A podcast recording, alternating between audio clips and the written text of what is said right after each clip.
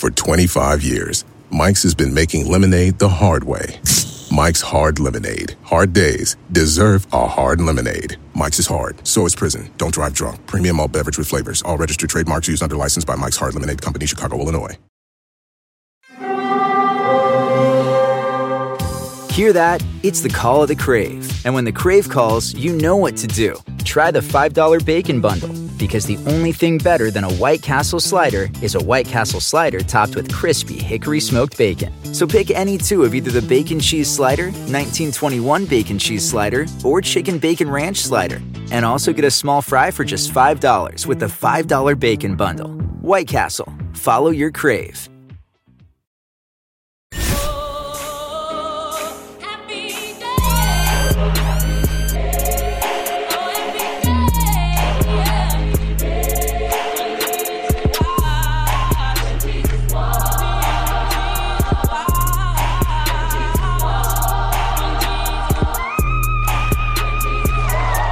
Welcome back, everyone. I am Myra Boutros Boutros Monkhouse. and I am Lena Horn. This is the read special new Tuesday episode. So I'm going to say this now since I I guess was reminded that a lot of y'all don't listen to the last maybe two minutes of the podcast. Yeah. Um Don't know why y'all still are doing it. so at the beginning, I will let you know for those of you who may have missed it that the Read podcast is now going to be uh, released on Tuesdays as opposed to the typical Thursday. Um, this is in relation to the television program that we are recording. Yep. Um, and scheduling uh, matters involved with that. So, frequently asked questions include Will the podcast still be going on as this TV show shit exists? Um, yes, maybe we answered that at the end of an episode as well and you didn't hear it. But Yeah, we'll we're still going to be doing this podcast. It will be coming out on a different day. So now you get the read, the long version, Tuesdays, and you get the read shortened televised visual version on Fridays. It's a double whammy every week. You can't go wrong, right? so welcome back. Um This sounds like an ad.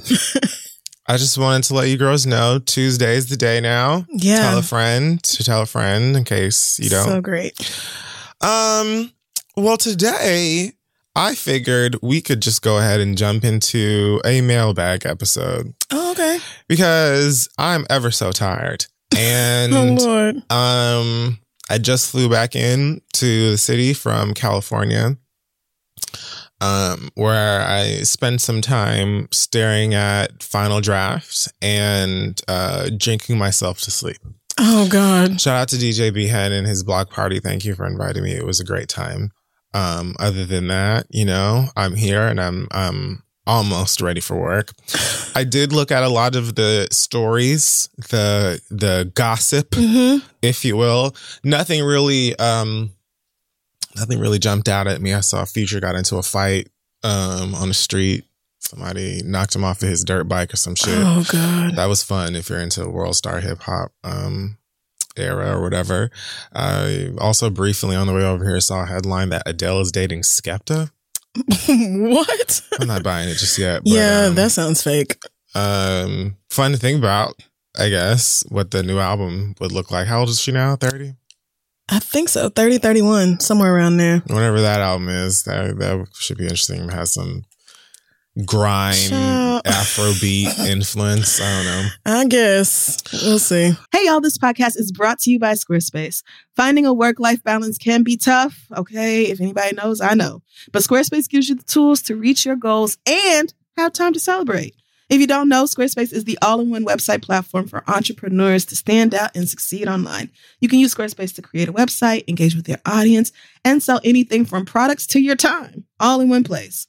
With the new guided design Squarespace blueprint, you can select from curated layout and styling options to create a personalized website that's optimized for every device and make checkout easy for customers with easy to use payment tools. You can accept credit cards, PayPal, Apple Pay, and in certain countries, you can give customers the chance to buy now and pay later with Afterpay and ClearPay. And with Squarespace AI, you can explain what your site is about, choose your tone, enter what you need, and get auto generated text. Y'all know I love Squarespace. I used it to put our website together. This is 3.com.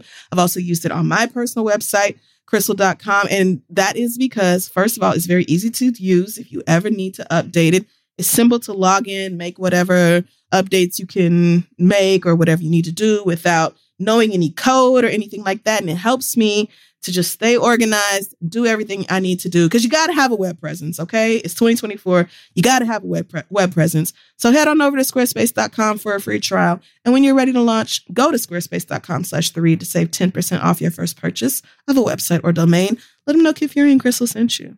All right, let's get back to the show. Hey, y'all, listen, we all know that life is full of the yada, yada, yada. You know, sometimes you sign up for a contract one place, and then in order to get out of it, you got to send a million letters and go up there in person. And it's just a bunch of blah, blah, blah. Like this could have been easier. Okay. We've all dealt with the yada, yada before when companies have those sneaky gotchas hiding deep in fine print, or, you know, even bills that just seem to keep going up every month for no dang reason. Or when budget airlines promise a cheap fare, but then they charge you for every little thing until you might as well have just booked your ticket somewhere else. But it is possible to outsmart the yada yada, like triple checking airline deals and making sure everything you need is already included. So remember, you don't have to take the yada yada in life, and you don't have to take it from your wireless provider. Metro by T Mobile has no contracts, no credit checks, no surprises, and not a yada yada.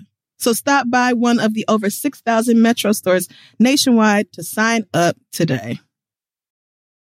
Um, so instead, we're going to read all of your garbage and all of your mess that you have foolishly sent in to us to review. Oh, Um, Lord. So I will get things started. I was about to say, have you gone in the inbox? Because I picked out about seven emails here. quite a wreck in there. But Not sure if we can get through all of them. Some of them were already read, so that led me to assume that you looked at them and rolled your eyes and continued. yes, that is exactly what happened. so some of these might sound familiar to you, but folks at home, it should be brand new. for Okay, great. Well, I thought I'd, I thought I'd start things off here from uh, a young man who is desperately in need of uh, assistance. So I'm going to call him Bruce Sean. And I don't know why, but Ooh. that's his name. He says, uh, So here's the deal.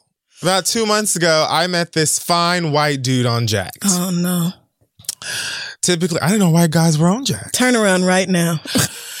I was fine white dude on Jack. Typically, I don't go for white men, but he was fine and presented himself like he had swag. Imagine Travis Kelce. All right, that's Let me what Google's Google that for. person. because I have never heard in my life. I think you spelled his name Oh, definitely spelled Travis Kelce wrong. Oh, this is a football player. Oh, but he okay. I could. He's kind of cute. I don't know why I expected him to be a Jonas brother or something. Yeah, I definitely thought he was a musician.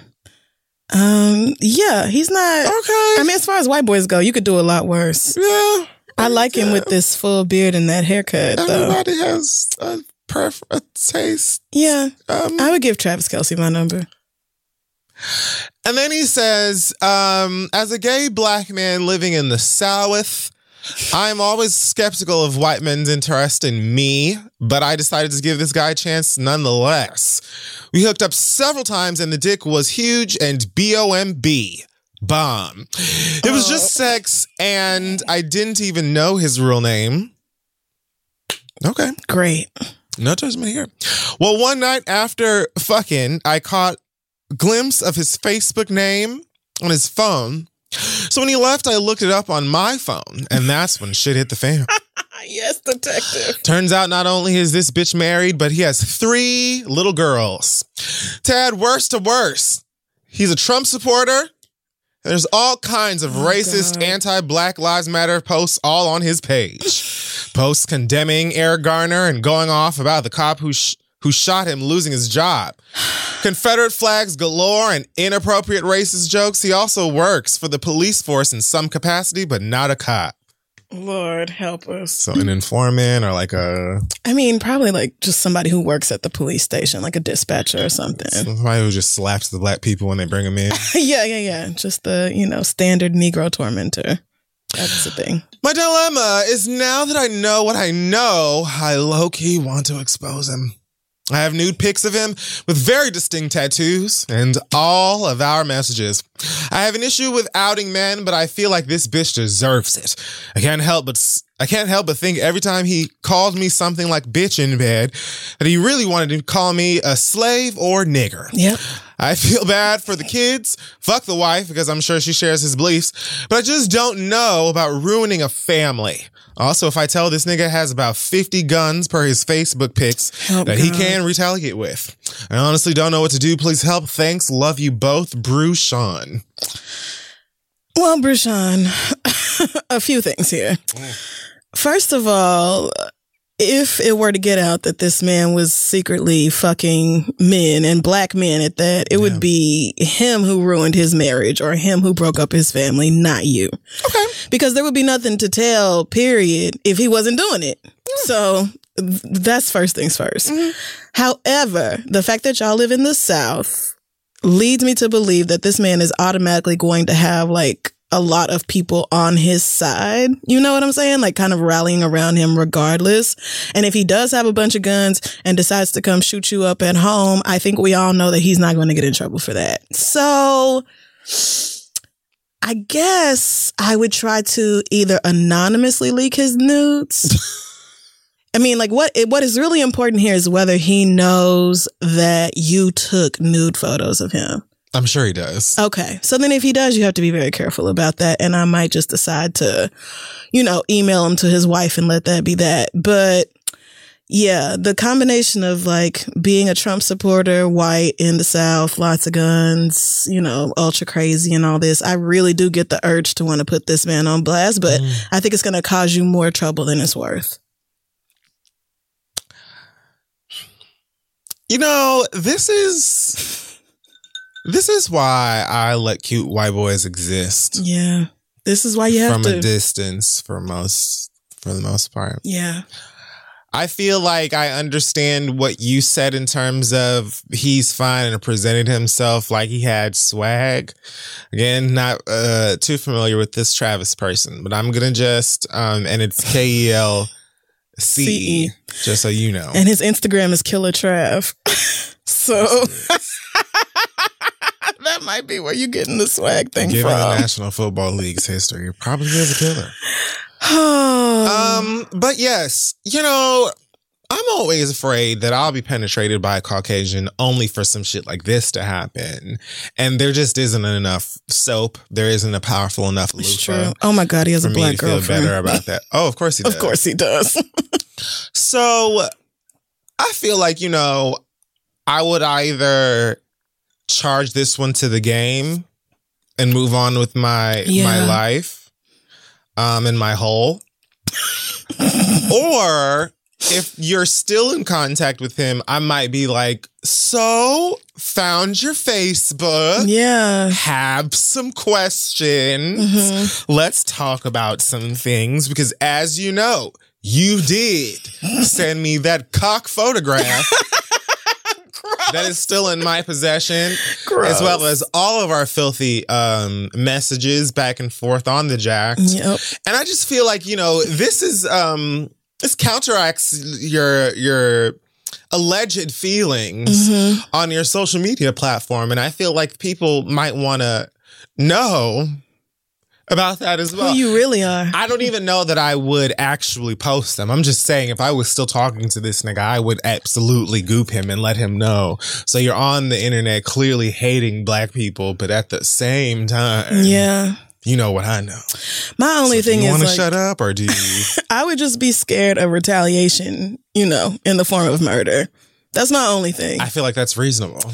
Yeah, and I feel like if this if this white man finds out that you know who he really is, his real identity, and you can expose him and he may lose his job and his family and his standing in his community. That might be enough for him to be like, I need to take this nigga out before it even gets to that point. I mean, facts. You know what I'm saying? Or you could just simply move on with your life. Like yeah, I, I, think that's going to have to be, I think that's the best option here. You know what I mean? I, I don't know. Maybe when it comes to your Jack'd perusal, um, if you stop next to any more Travises Yeah. or any Tads, uh, perhaps a Bob, Mhm. maybe you ask them some questions.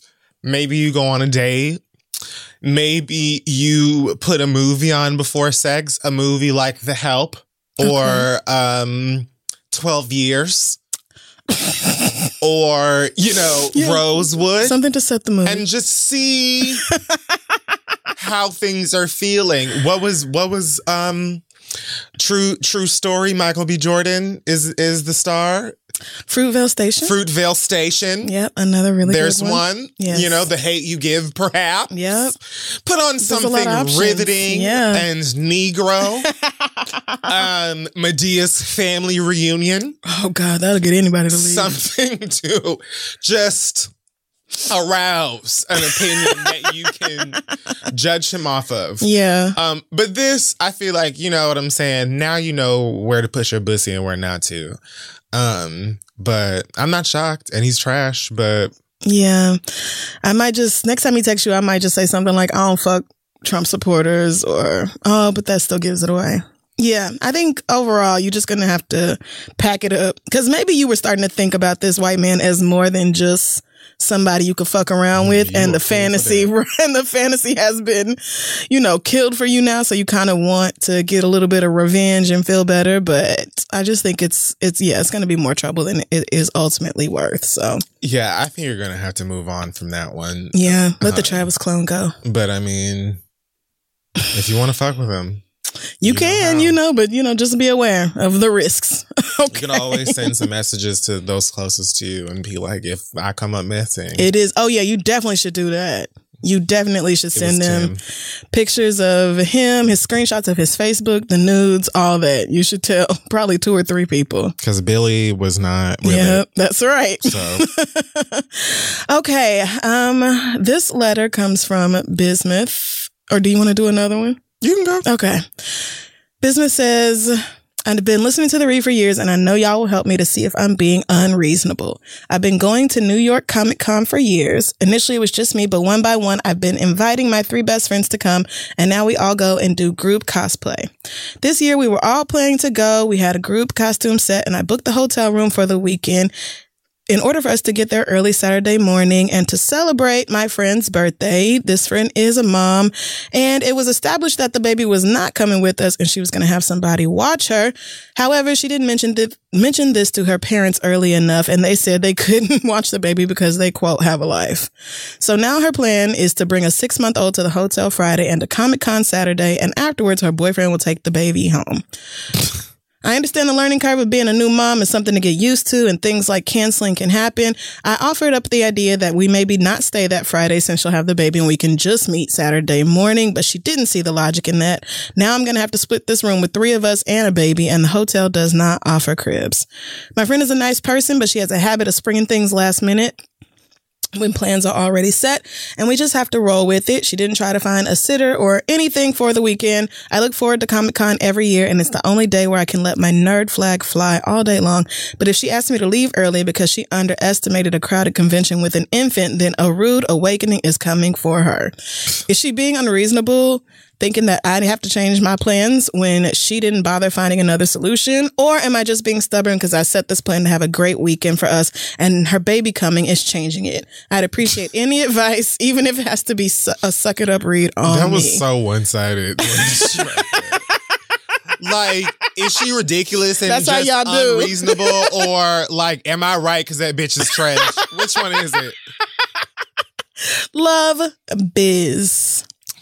Um, I'm typically, you know, as forgiving as possible when it comes to Mm-hmm. moms. Not necessarily even just new moms, but moms of a new baby. You know what I mean? Yeah. Because my God, you know, I'm tired right now. I can't imagine if I had a six month old that needed my attention and woke Yeah, me up at 2 a.m. because that nigga is up and like has opinions and feelings. Fuck that. So, you know, I think that I would try to be reasonable, but I think it's also fair to expect for your friend, the mom, a father, whomever, to be like reasonable as well. You know, Yeah. Comic Con is an incredibly, incredibly packed event. Yes. There's a lot going on, it's a lot of noise. Everybody taking pictures, Mhm. all kinds of costumes and and mechanical things moving around and whatnot Yep. it's a lot. And a six month old probably just want your titty and a nap. You know what I mean? Yeah. Just whatever. So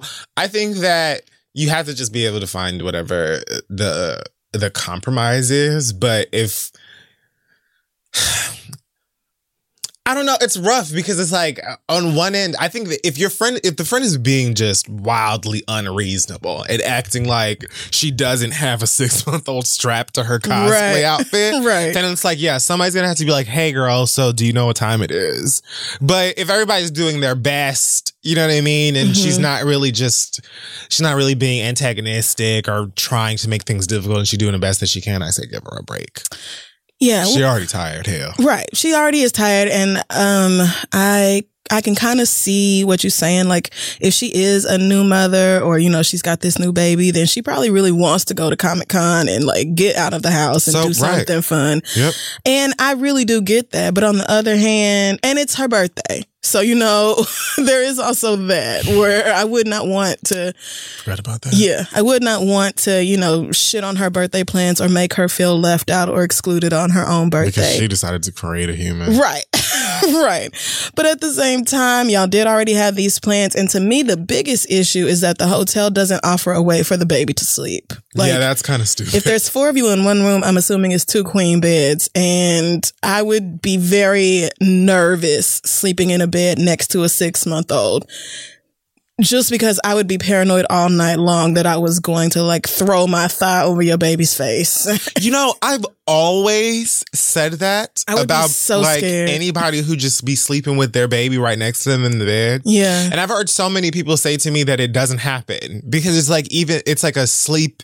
I don't get it, bitch, because I feel like I'm pancaking this motherfucker. Period. and I'm not even like a crazy wild Yeah. sleeper. I couldn't do it. Right. But people are telling me it's like no, like there's a part of you you just know that they're there even when you're asleep.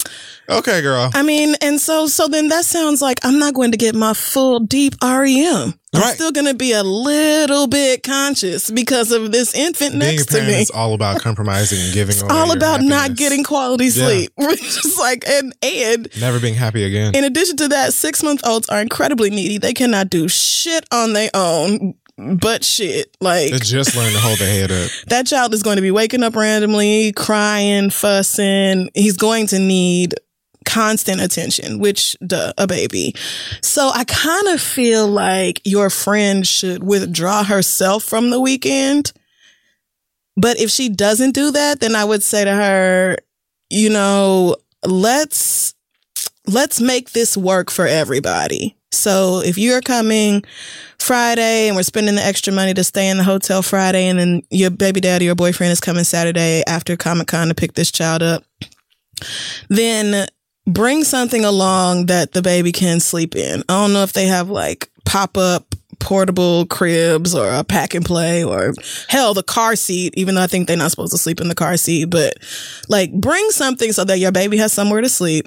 When we go to Comic-Con bring one of them baby holding things where you put it on like you just wear it like a shirt or whatever and Oh, your baby is strapped in. Yeah like a Bjorn. Mm-hmm. something like that where you don't have to worry about like your hands getting tired and all that and and I was gonna say cosplay the baby. right cos- stick a hat on the baby i don't know what y'all's group costume is but if it's like it, you're you're clearly a steven universe fan so Mm. you could probably find a steven universe star or The something lion or some shit, anything whatever. Just anything Something. yeah and then just you know hope for the best and she may have to step away and miss some things because you know she has to whip a titty out or Right. whatever but That's what I say because it's like it also has to do with whatever your plans are at Comic Con. Because some people like really have panels that they want to go and be at, and that is way more. Um, you know, like peace and quiet is way more relevant Yeah. in those situations Right. because fucking, you know, Danai Gurira or anybody could be up on the stage talking about how hard they bust their ass and bled all over this season of The Walking Dead or whatever. Yeah. And then all of a sudden, this fucking six month old that you don't even want to see is crying and now you can't. You know, Right. so there had to at least I, what I can say I I would personally believe is that this is not going to be the only very very very young baby at this. Oh, definitely event. not. So Definitely not. there have to be there has to be some sort of a plan that can be put in motion on you know in terms of what you can do. If the mm-hmm. baby starts crying where you can go where might be the most you know advantageous spot to be in if you need to sit down and change the baby or whatever whatever. Like just come up with like an, a game plan that maybe Yeah. checks off all boxes in case this baby needs something and that you don't miss anything. And i think if she understands like look you know, Rebecca Sugar and Estelle and I'm everybody saying. from the Steven Universe, pan- they about to be there. And like, girl, if your baby start crying, I'm not gonna miss it. So like, Right. I think that she still has to be, um, fair and understanding enough that she might be inconvenienced in a couple of Yeah. places because she got to take care of her baby. And that's just part of taking care of a baby. Right. You miss shit. You know what I'm saying? Yeah. but yeah, just try to come up with a plan and make agreements on on things that you can do ahead of time, so at least she'll feel supported and surrounded by people that are giving a fuck. But at the same time, make sure that she understands, like, girl, we all want to have a, a good time, and there are things I definitely, definitely want to see. Right. I want to get an autograph from this person, or we can get a shirt from here, or whatever, whatever. And I didn't get pregnant, no shade. So, like, I want to, like, what can we do so that everybody Yeah. feels fulfilled?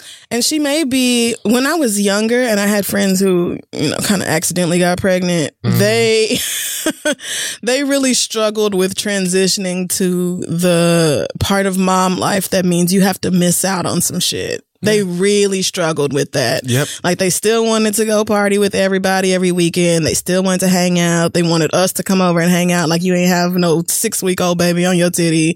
And it was just like some things are going to have to change. But that doesn't mean that your friends should be totally excluded from like fun and hanging out and kicking it and all that. So I think there's so and you didn't say how old y'all are, but um, like I said, this was more of an issue when I was younger. Now all my old ass friends, like, they know that they yeah, have you these just like kids. get the picture. Right. they know they have these kids that they have to work around. So yeah. Dress up the diaper bag maybe and just go all in. You know what I mean? And make it a, a whole thing. Cosplay the whole baby situation too. Yeah. And just try to have as much fun as possible and be supportive Mm-hmm. of of your friend and her baby being present and stuff like that and just make sure that there is an understanding prior as to what you know you maybe can expect and, and what y'all will do if certain things happen Yeah. and that like if it's like look it's a steven universe panel and a dragon ball z something or whatever and like those I'm are the things girl, girl. I'm, I'm not missing those things girl so Yeah. just so you know 4.15 p.m on saturday whatever right. And maybe if there's something that like you really want to see, then she can make sure that she's, you know, in a place where she can easily get up and leave the room if she needs to. right And then if there's some nerd shit that she's really into and one of y'all, you know, doesn't really care or whatever, then y'all can kind of take over with watching the baby while she gets into her nerd shit. maybe you facetime the stream as she's in the bathroom or whatever change it you know i'm just like reach out hands shit. where you can you know I Yeah, mean? all kind of shit y'all can do, but you do have to communicate. And if she is completely unwilling to even think about it or be reasonable and that sort of thing, then you have to decide what you're going to do going forward. right But I mean, as for this situation, the plan, the trip is planned. All this is happening this weekend. So y'all kind of have to get on the ball now. And good luck to you. All right. Well, my next letter comes from someone who says they would like to use the name Ladasha. God It says, "Dear it. Kid, uh, dear Crissle and Kid Fury, my parents have been married for 21 years." Through their marriage, my mother has accused my father of cheating numerous times. Recently, she found text messages between him and another woman. My mother came and told me about since I'm the old, I didn't edit these. Yeah, no. And since I'm the oldest and we have a strong connection. Oh. Okay, so she oh. told you about it. Right. Right. So she was so upset and told me she wanted a divorce. and I should prepare for the worst. Although my father is emotionally distant, he is no deadbeat and I do love him, but I can't look at him the same. My mother confronted him about it, and of course, he denied it. Now, a few days later, everything seems like it's been swept under the rug. It's like everything went back to normal, and I'm confused. Even though she won't say it, I know she doesn't want to go through with the divorce. Maybe she rethought everything, but she still doesn't have to put up with that. I'm very much a mama's girl and I'm still angry with my dad. My mom tells me to respect him, but how could I after all that? Oh, I don't know what to do. Sincerely, Ladasha. Um, well, did she say how old she is? No, but she said they've been married for 21 years. Okay. So, So she's probably around well, 19, 20. okay, right. Probably not older than 22. I would say around that number Yeah. somewhere. Yes. So I think it's really interesting that you said your father is emotionally distant, but not a deadbeat, because that's just not how that works. Like, whether you financially take care of your children is not the only facet of parenting that matters. Come on. and um, the fact that, well, I don't know what else your dad has done other think than cheating on your mother. I think so many people just attribute deadbeat to finance, financial stuff. right. I think Like, so too. If you're not paying for this and that and that and that, you're. Right. But the thing is, if you're not an active, involved father, if you're not somebody that your children can come to, then you're doing something very wrong. So, um, I, and if you're cheating on their mama, right. So the thing is, like, if you grown and you are really upset about it or whatever, I don't see nothing wrong with confronting your father about it or even going back to your mama and saying, listen, y'all are two grown people like in a marriage and all that that is none of my business. I am still your child. Like i know that i may be the oldest and mothers have a way of turning that oldest daughter into their little mini bff and unloading all their shit onto their little girl it's like you become they, their right best and friends, it's like first cousin. but i am still your child and you know this is still deeply is my daddy. inappropriate Like, right so I don't. I'm very. You're not talking about one of your exes from college, girl. You're talking about my daddy. Right. Like this this is an inappropriate know, I'm- conversation to be having. Yeah. So I would probably go back to her and say, listen, it's your decision whether you're going to stay with him or not. I'm not the one who's been getting cheated on for the past two decades. You have. So you decide if that's something you want to continue to put up with. However, as somebody who has a good relationship with my father, I don't want to be brought into y'all's marital issues no more. It's just you can't avoid that. I think that you're gonna have to you're gonna have to talk to one or both of them, and if you pick one, then I would say your mama because she's the one bringing you into this shit. Like I have a Yeah. feeling your daddy has never once breathed a word to you Ever. about all the women he's been sleeping with. Not at all. And so I would say, look, mommy, if you're not going to do something about this nigga, you're not going to leave him or, or whatever else, then like, fine, but stop bringing me into it. I am still the child in this situation. This is grossly inappropriate. Like, you need your own grown girlfriends to go talk to. You need your own therapist to talk to. You need to get away from this nigga for a few weeks and think about what it is you really want. I don't know, but I'm still a child here or the child here. So leave me alone. Yeah, I think I agree. I mean, it's like I I understand situations like this where you know Yeah. this kind of shit comes out and the parents stay together and et cetera, et cetera.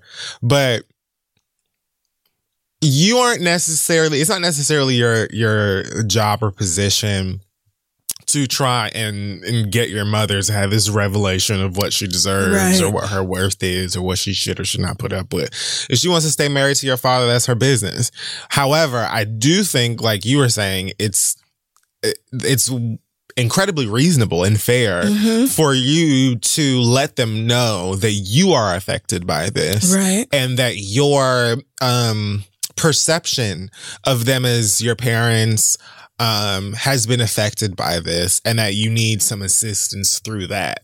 You know, whether they stay together or not, like I said, is not really anything that you can necessarily control, but I do think Again, like Crissle was mentioning, the fact that your mother brings you into it and the fact that your father is apparently such a sloppy cheater, Right. it's like, girl, well, here I am amidst this stuff anyway. So and I have feelings. Yeah. So what are we going to do about that? Because y'all can try and sweep it under the rug and act like this isn't a, a problem like so many black generations of old. But here I am. Hello, Yeah. 2019, and I don't like this shit. Yep. So what are we going to do? And maybe that can allow Amen. them to have the conversation that they need to have because so many people especially parents, grandparents, uncles, aunts, whatever. So many people in relationships have like barely a conversation, maybe a side eye or two, and then they go and get them all you can eat breadsticks at Olive Garden. and it's like this shit never fucking happened. Yeah, fuck that. And you be the one sitting- Right. as well as like maybe your mama's sister or best friend or somebody. Like so What? so all the Thanksgivings and Christmas just gonna be awkward. because of breadsticks. That's right. Got it. like you can just yeah. I think that I've been able to um uh, you know infidelity is not anything that has ever been uh, something I've been aware of in terms of my parents. I don't think that they they that kind of wild. But like when they have had disagreements and I've had my opinion on this person and that person and why they're mad, da da da da. As I've gotten older, I've been much better at, I think, um, respectfully communicating that I don't like it. Mm. And it affects me in a way that places me in a really negative place. And I think thankfully that was often enough for them to at least curb their behavior and like figure it out. Yeah. But yeah, I don't know. You can't make your mama, you know, feel the things that you would feel in similar similar situation. But I do think you can get them to understand that you don't need to be Right. in the middle of it. Yeah. Let your mother should let you stay in a child's place. And your father whatever his many issues may be, um, needs to focus on so many things. Like I don't know why men think the way they treat their wives or girlfriends or baby mamas don't matter and all they have to do is be a good father because you're modeling for your children what Period. relationships Period. like even if kids think that they are deliberately not absorbing that and deliberately Period. rejecting what they see they will still internalize that shit on a level they don't even understand so both of your parents really need some work but they also need to leave you the fuck out of their shit Yeah. so good luck having that conversation. I know it will be difficult. and I definitely understand the whole, you know, going to a parent about an issue you have with the other parent and the parent being like, well, that's still your mama. That's still your daddy. You know, respect your father, whatever else. Like, but two days ago, you was just dragging this nigga and talking about how he wasn't shit and all Right, this. And so, now I got So what is the truth? What do you want from me? Damn it.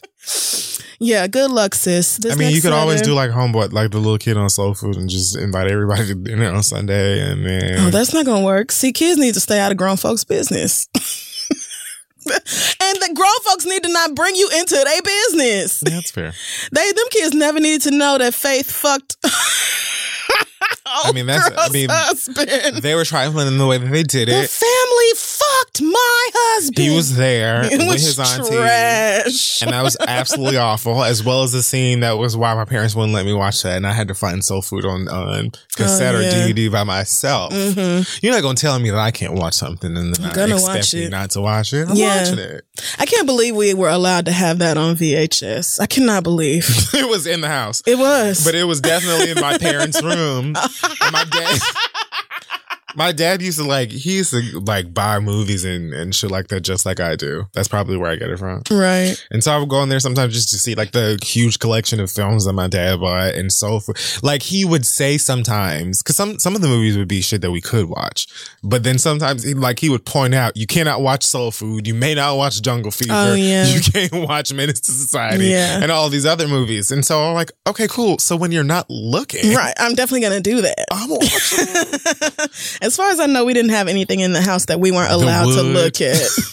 Nigga, I couldn't watch Pretty Woman. but you know, by the time I was in like high school, really, the amount of control they reasonably could have over what I watched dwindled greatly because it's like at this point, this girl's a whole ass teenager. She is gonna be gone off with raggedy ass friends and that sort of thing. I think for me, it transitioned from "You're too young to watch this" to um, "They ain't yours." them. You didn't pay for them, so don't touch them. You thought you had Okay. finally aged out of it, and they were like, "Actually, these things don't belong They don't belong to you. So That's why they're not in your things. room or any of the shared communal spaces that we have. Lord, So, I get out. can't. All right. Well, good luck, girl. Good luck. Yes, girl. Next question comes from Angie, who says, I've been married to my wife for almost four years, and coming from an Oklahoma Baptist family, it wasn't the, be- the best in the beginning. However, my mother, who was the only one really giving us shit, eventually came around, and she is now sending my wife birthday cards, asking about her and whatnot. My father was always okay with it. My sister isn't the biggest fan of my wife because she knows some of the issues that have happened in our marriage, which is my fault, mm. but she isn't rude. My brother was just curious if my wife wanted to be a boy. Girl. Oh, it is so Oklahoma. that is literally the only backlash we have received, which is a blessing. It is. It really is. It's sad that that's as bad as it's gotten. It really is. My wife wants to have another kid. I have one from a previous relationship, and she's been involved since the birth. of course, y'all do. Like, I'm not Of shocked. course. Nothing's Y'all do. I've been saying for years, I will not get married certificate. till I have a baby by myself. Sign the birth I will- certificate and everything. Will not. Anyway. My mommies.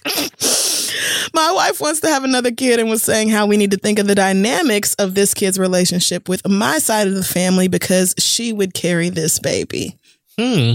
That threw me off because there's really no issue on my side other than her and my sister's kind of rocky relationship. My wife doesn't reach out to my family. She doesn't call my dad or try to connect with anyone on my side. So for her to just want to write them off as this horrible family hurts. Her family knew she was gay since day one and mine only took it serious when I finally married her. Well, I know what's going on here. I mean, that's real. That's the thing about studs. Like, I know they have it harder in a lot of ways, but y'all can't be hiding your little dykishness at age 12 or whatever. Yeah, people be doesn't. knowing. so, it just don't happen. uh, anyway, I feel like that same hoodie and them. and they cornrows. know. They know, girl. I feel like my wife is being very rude about this whole thing. I know my family isn't perfect, but neither is hers. She wants me to talk to my sister to fix the issue, but honestly, I think it needs to come from her because my sister is not mad at me. She's mad at how I was treated in regard to some situations, like any sibling would be. My wife has this whole my family would never speech that she throws at me every time we talk about this. Should I be the one to try and get her in a better relationship with my family, or should she learn how to use some elbow grease and work it out herself? She does not try at all. My dad loves her, but she doesn't even call him. I always have to make excuses for why she won't come get on the phone when they call. I don't know if I can be with someone who doesn't try to connect with my family, even the ones that love us together. I wish I could sit everyone down for a powwow, but we're all in different states. Please help a sad Okie out. Angie. I don't know. Yeah, this one is rough. but I think so. My gut reaction here is anytime it's a situation with married people, married specifically, Right. not your girlfriend of three months. yeah. But when it's a, a married life and y'all have kids and a home together and all that, I really feel like if my spouse has an issue with my family, they do need to talk to that person about it. But because I am the bridge between y'all, I need to be there as well. I agree. And me and my spouse need to be on the same page about these things before we go address it with my family member. So I I think your wife is right that you should talk to your sister and maybe you should say to her, look, it's my fault that I told you a bunch of shit about when me and my wife was going through things because the the risk you take when you confide in people you love about your relationship is that they don't get over that nigga as fast as you do. they just don't. I was yes. and they may stay mad for a very long time. So I would say, you know, and I think maybe that is a conversation that your wife doesn't necessarily need to be a part of because again, you are the one who who let your sister know that there was all this shit going on. So I would maybe talk to my sister, be like, you know, it's really obvious that you don't fully rock with LaShawn or whatever your wife's name is. And so, you know, I just want to talk to you about it because I know I've come to you before when I found her ex girlfriend's panties in her do rag and In it turned into a thing. Wow. But if it's an issue where like she won't get on the phone when your family calls and her dad, your dad really loves her and she just won't talk to him or whatever, then I think that's the sort of thing where you need to ask her, what is the issue here? Because my family is trying to have a relationship with us and you are rejecting it. Some people are really awkward with that kind of thing. I think that I'm one of those people. You know, I'm really awkward when it comes to letting certain people in, especially if I feel like there's obligation attached to it. you know what I mean? Like, yes, I, do. would definitely be the person that, and sometimes I hate that shit about myself Mhm. because I feel like people want you to, they want to see a person in that kind of environment that is just fully open and honest and comfortable with people asking them questions or getting to know them and, you know, maybe pushing some buttons and you being able to handle that. Like people want to know that kind of thing. And al- also, some people, will intentionally push buttons and try you and test people to see, you know, oh, well, I don't know if you can handle my sister. I don't know if you right for my cousin or my, you know, so Oh, I don't know. But That's true. People do do that. I don't, I, I think that you have to try and, and get some clarity because you was just saying like you need to be on the same page if you're going to talk to them anyway, which I totally agree with. Mhm. But I would try to get some understanding if there's any particular thing she's conscious of that maybe prevents her from connecting with your family as much as you would like her to. Cause with me, I, I know that I would be super awkward and not really know how to balance a conversation with Mhm. someone I'm dating, with the family of someone that I'm dating, especially early on. And it's not Oh because yeah. I don't want to or have no interest or don't like them, but just because I am more so concerned with whether or not I'm going to make them uncomfortable or I'm going to feel inadequate and all of my insecurities basically bubbling to the top that that prevents that from happening in a healthy way. So I think you got to get like understanding from her before you start to assume uh why she's behaving the way that she might be behaving. Yeah, that's why I'm saying that you and your wife have to really be on the same page about this. You've got to ask her about all that, all that shit if you're just brought up, like, cause it could, it could definitely be the case that she feels that same way. It might be, you know, that she felt the initial, uh, coldness from your mother. And so that's kind of turned her off to your family altogether because I mean, your daddy is married to your mama, I'm assuming here.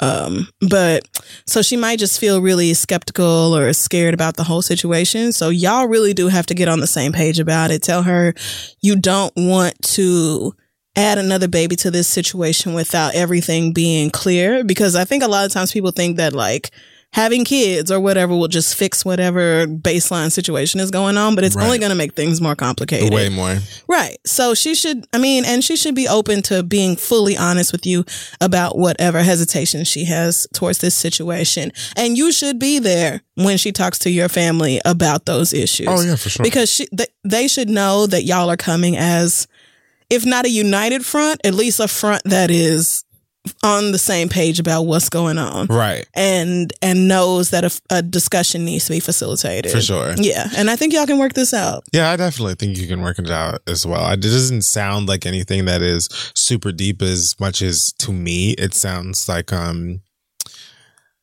it sounds like an awkwardness in communication and just figuring out how to have that communication. Because there's some people who I've met probably like a dozen times just in passing or whatever that I'm still a little awkward with mm-hmm. because I don't know how to have a conversation with you or maybe we don't we've never really been in a situation where we could have like an intimate get to know like maybe the only times you've ever spoken has only been small talk and small talk is my You hate it so like, much. Oh God. I- oh God, you hate it so much.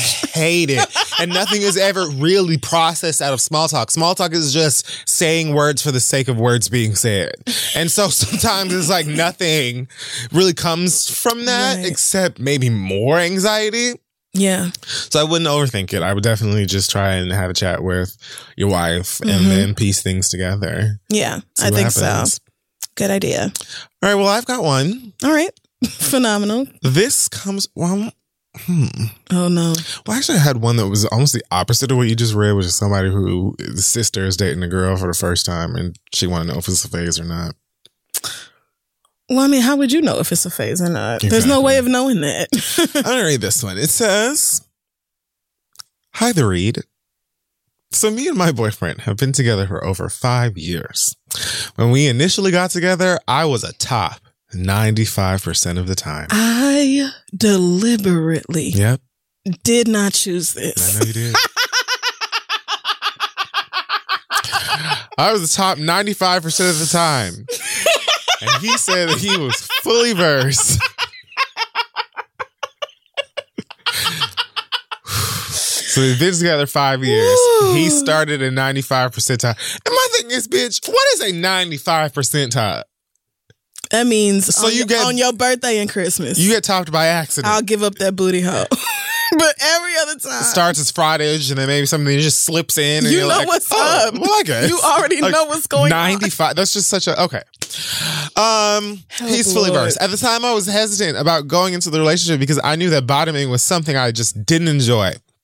Although I had experienced bottoming that was pleasurable, I just preferred to top and occasionally bottom to please my man as it brings me pleasure to see, to please him in that way. I asked my partner before we got into the relationship, would that be a problem? And I'm willing to try being more versed if he would be patient with me. We agreed, and over the first year, I mean, it requires it. it does. We agreed, and over the first year of our relationship, I noticed that he wouldn't even try to top me. At first, it was okay, but then I felt like I wanted it even Wait. more because I wasn't getting it. Oh God. I'm lost already.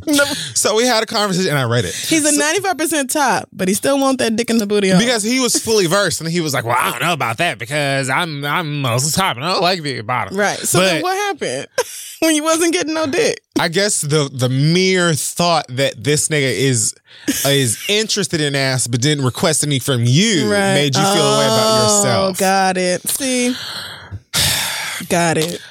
I just prefer to top and occasionally bottoms. please my man. Is okay. I asked my partner before we got into the relationship, would that be a problem? And I'm willing to uh, try being more versed if he's willing to be patient with me. We agreed. And over the first year of our relationship, I noticed that he wouldn't even try. At first, it was okay, but then I felt like I wanted it even more because I wasn't getting it. So we had a conversation, and eventually he did top me.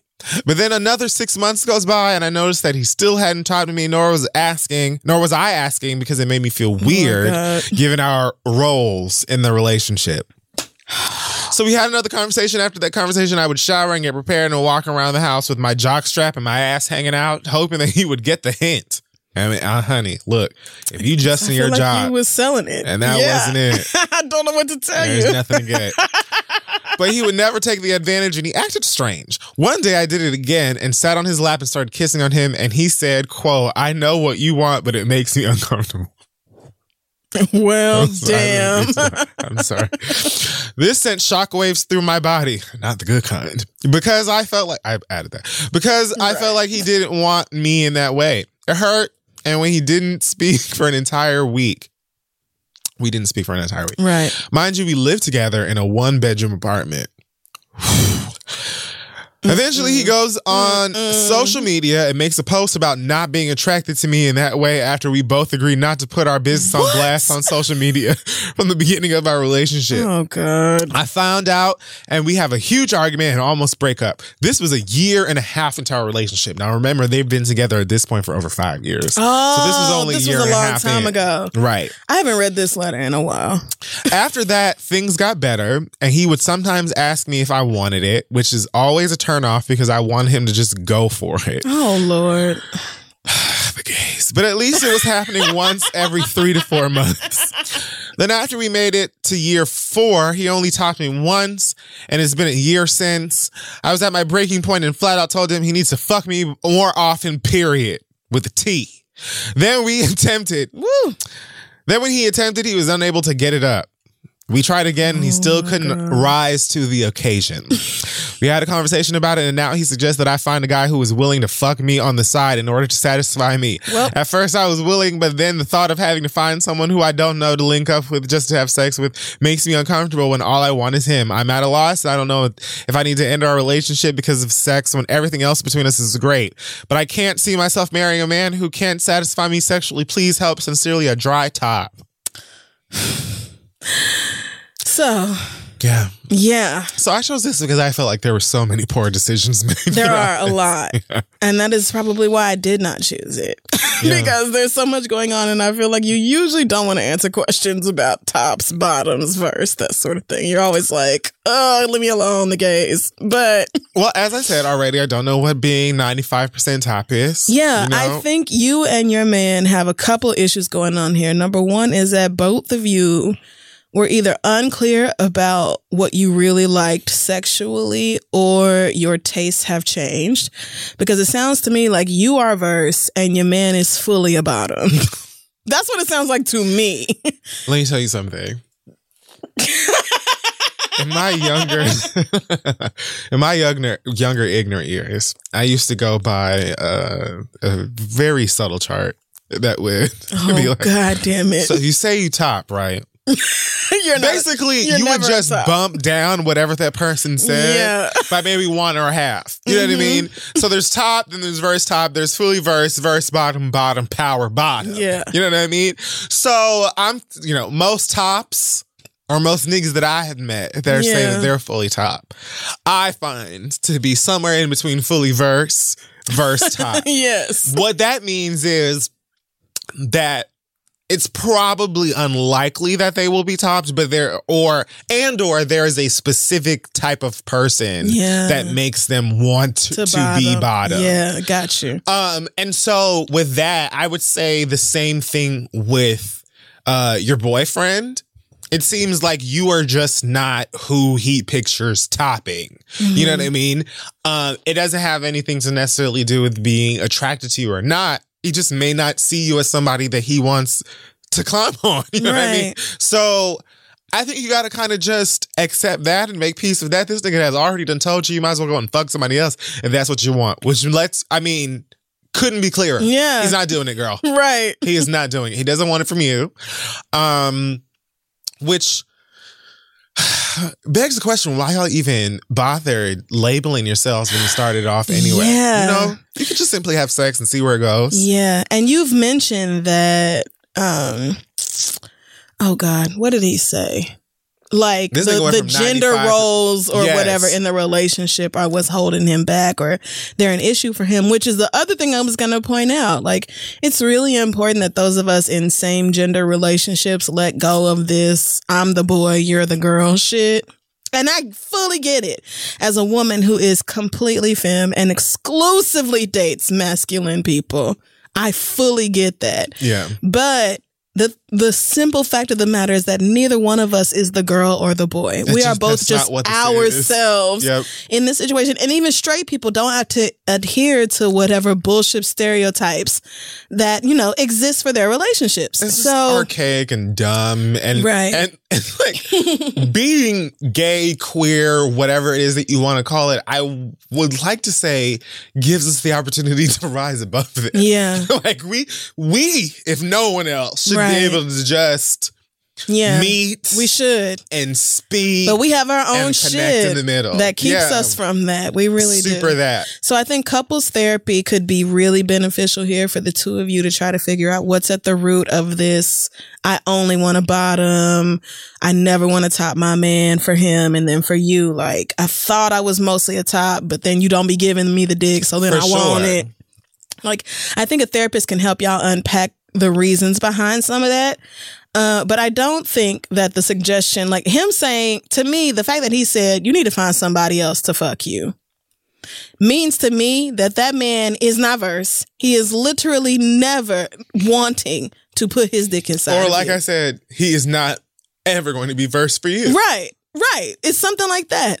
But so again, I think couples counseling here is really effective because it, can- it can help y'all decide if you even still want to be together. Five years is a long time, Mm-hmm. especially for homosexual relationships. And you, y'all may have just outgrown each other. Y'all may be in two different places in life. But if that's not the case and both of you are still totally committed to the relationship, then y'all need to figure out why you have these hangups that don't really mean anything. That don't mean anything. They don't mean anything, but they are keeping y'all from enjoying one another intimately. So, a therapy, a, a therapist would be hugely beneficial here. And people definitely, as time goes on, as they get older and things like that, their preferences and their kinks and desires can shift and change and go back and come this way again and da da da. da. And that's just a part of life. Um, so as it is clear to me, you are not a 95%. Nope. you know, if you ever were, you are not in this situation. That's right. And he is not fully versed. So you might as well just throw both of those labels right on, you know, over your shoulder, out the window behind you, and stand up in what you're at right now, which Yeah. is you want dick from this nigga. He's not going to give it to you. Yep. I would assume that he is though fine with getting dick from you. Right. So like Crissle is saying, there are people that you can talk to about that. Or you might want to think about, you know, having um threesomes or foursomes or bringing other people into the Oh, situation to, you know, satisfy other things. Yeah. A lot of us are just hopelessly um what is it called when you're not polyamorous, monoamorous, monogamous? Monogamous. I feel like monoamorous should work, but it's fine. Mm. Some of us are just like fully stuck on being monogamous and we'll never be able to evolve past that, which is truly a shame. Right. It's it is fair. Don't sound like your nigga is. But it's unfortunate for us. and right, I don't even necessarily think he wants you to have a relationship with somebody else as as much as he's trying to convey to you that he's not finna fuck It's you. not gonna do it. Right. You had on your little So- jockstrap in his lap. and he was and like, he kindly was like, "No, thanks." "You could go put some. Tim's on, and that would be great." have any Paco jeans in your closet, then let's do that. We're not gonna sit around doing each other's toenails and talking about boys. Not We're not doing it, friend. I don't want any of that. so, if you know somebody who knows somebody, maybe we Yeah, can, you know, perhaps, but this here that you're giving is not it. we're not so, doing that. Um, yeah, I don't know that I have any other advice for y'all, but best of luck in figuring things out. And I hope that it's a situation where you both are fully invested in the relationship and willing to do what it takes to make it work. And also, if y'all are in a place where you're just two different people and it's not going to work, that y'all are able to split without a bunch of drama and bullshit. Absolutely. I mean, at the very least, Woo, Chile. um, you just got to sort of understand where everybody is right Yeah. now and what you're you're with and what you're not with. Definitely. Let's take a quick break and we'll be right back with more of y'all's absolute bullshit. Hallelujah. Hey, y'all, there's a famous Abraham Lincoln quote that says, Good things come to those who wait. But that's only part of it. The full quote is, Good things come to those who wait, but only the things left by those who hustle. Is that true? Who knows? But if you're a business owner and you want the best people on your team, the same concept applies. Thankfully, ZipRecruiter puts the hustle in your hiring so you find qualified candidates fast. And now you can try it for free at ziprecruiter.com slash the read. ZipRecruiter's smart technology finds top talent for your roles right away. Immediately after you post your job, ZipRecruiter's mm-hmm. matching technology starts showing you qualified people for it. There's a lot of really great people out there looking for employment, so let ZipRecruiter give you the hiring hustle you need. See why four out of five employers who post on ZipRecruiter get a quality candidate within the first day. Just go to ziprecruiter.com slash the read to try it for free. Again, that's ziprecruiter.com slash T H E R E A D. ZipRecruiter, the smartest way to hire. So go hire somebody. So, listen, guys, the next generation of influential Black voices can be found on NPR's new collection, Black Stories, Black Truths. I've been running my mouth about it for a while now. Black representation in media is incredibly important, and I feel like it's in kind of a precarious situation at the moment. So, amplifying and enjoying as many of these stories as possible is pretty important. Black Stories, Black Truth is a celebration of Blackness from NPR. Each of NPR's Black voices are distinct, varied, and nuanced as the Black experience itself. You can get things from Bobby Shmurda to The Wire, Michelle Obama to reparations. There's no limit to the range of Black stories, Black truths. Black perspectives have always been centered in the telling of America's story. Now they are the story. Here are a feed of episodes from across NPR's podcasts that center on Black voices. Turn on NPR today and hear a range of voices as varied, nuanced, and Black as the country we reflect. Stories should never be about us without us. Listen now to Black Stories, Black Truths from NPR wherever you get podcasts. We're back, and it is now time for more letters. that is true. Continue to send your questions to ask3 at gmail.com. We're going to pick right back up with Um, I need a just a generic name. Bugina. Bugina says, I have this friend who recently ghosted me out of the blue. Me and this person have been friends for two years and we've never had any real issues or fallings out. We would talk multiple times a week at length about everything without any pauses in the conversation. We discussed our goals, fears, triumphs, etc. Well, over the time that we've known each other, my friend was going through a rough patch in their life and was trying to find themselves. They still lived in their hometown, worked a nine to five, did nothing else, and was feeling un- was feeling stagnant and unhappy. Because I love to see my friends grow, I spent countless conversations over months coaching them and putting a bug in their ear that maybe they needed a fresh start in a new city. From there, I helped them put the plan in motion to relocate. After they relocated, Right. When I read that part, I was like, I literally did bully him into moving to New York. I did do that. Pick a date. You don't just say fall. That's not how moving works. God damn. When? When is the day? Anyway, I did do that. You did. So they relocate and they're actually loving the new city and seem so much more eager about getting out to meet new people and further pursue their dreams. Not you. You were very interested in staying home. Oh, yeah. It also helps that they had friends in the new city. But as the months have gone on, I've noticed that our conversations become less. And it seems like every time we get on the phone, my friend would be short with me or sometimes have an attitude unprovoked. Oh, I had to check them on it a couple times, but didn't want to make a big deal out of it. Months later, when I went to visit, they had other friends staying with them briefly. And even in observing their interactions with the other friends, my friend joked and entertained the others way more than they did me. Oh. Now, I'm not one to try and monopolize friendships, and I was genuinely happy for them, but I felt the discrepancy. All the while, I've done nothing but support this person, and we've never had any significant arguments or fights. Since heading back home after the trip, I have not heard from this person. I asked them if there was something I did wrong, and they said no. I haven't fucked their boyfriend, called their mama out her name, etc. I'm at a loss. Right. The, the things that really matter. I'm at a loss. And to be frank, my feelings are a little hurt because I take friendships very seriously. I understand people grow apart, but damn, it's fucked up to ghost on somebody who's done nothing but support you as a friend. Have you guys ever encountered this? Should I cut this person out of my life for good if they try to reach out? Sincerely, Bugina? Yeah, that's what I. Bugina. Whatever. Great. Girl, um, they didn't say their age. Did not, Okay. Um, but I'm to guess mid 20s. Right, that's what kind of what I was thinking, and I I don't really like to assume that it's just like an inherent human thing that you have a revelation at certain ages because I know there's people I hear who's 50s and 60s Yeah. still hot ass Yeah, 16 no. year old mess. They drank them revelations right away. Right. So they never got the memo. But what I will say is I have experienced things like this before, as well as um, been on the other side where I've had friends, um, you know, say that I've been distant and things like that. Um, and it's always about conversation. I don't even think that you can really call a friend a friend if you're not willing to have really uncomfortable conversations about the status of your relationship with them. Like you should be able to sit down and be like, you did this and it pissed me off. You did this and it really hurt my fucking feelings. You did this and I don't get it. Or I was really upset about blank. If you can't do that type of shit and, and be real with one another, then I don't even know if you're friends. Right. But It's true. As far as this is concerned to me, yeah, people do grow apart sometimes. And there isn't always an explanation. There isn't always an easy answer or a specific thing that it's attributed to that you can be like, oh, well, this is why we're not as close as we used to be. Sometimes it's literally just like a spiritual thing Yep. that just happens and people drift into different uh, directions and there's nothing that you can really explain it through or explain about it.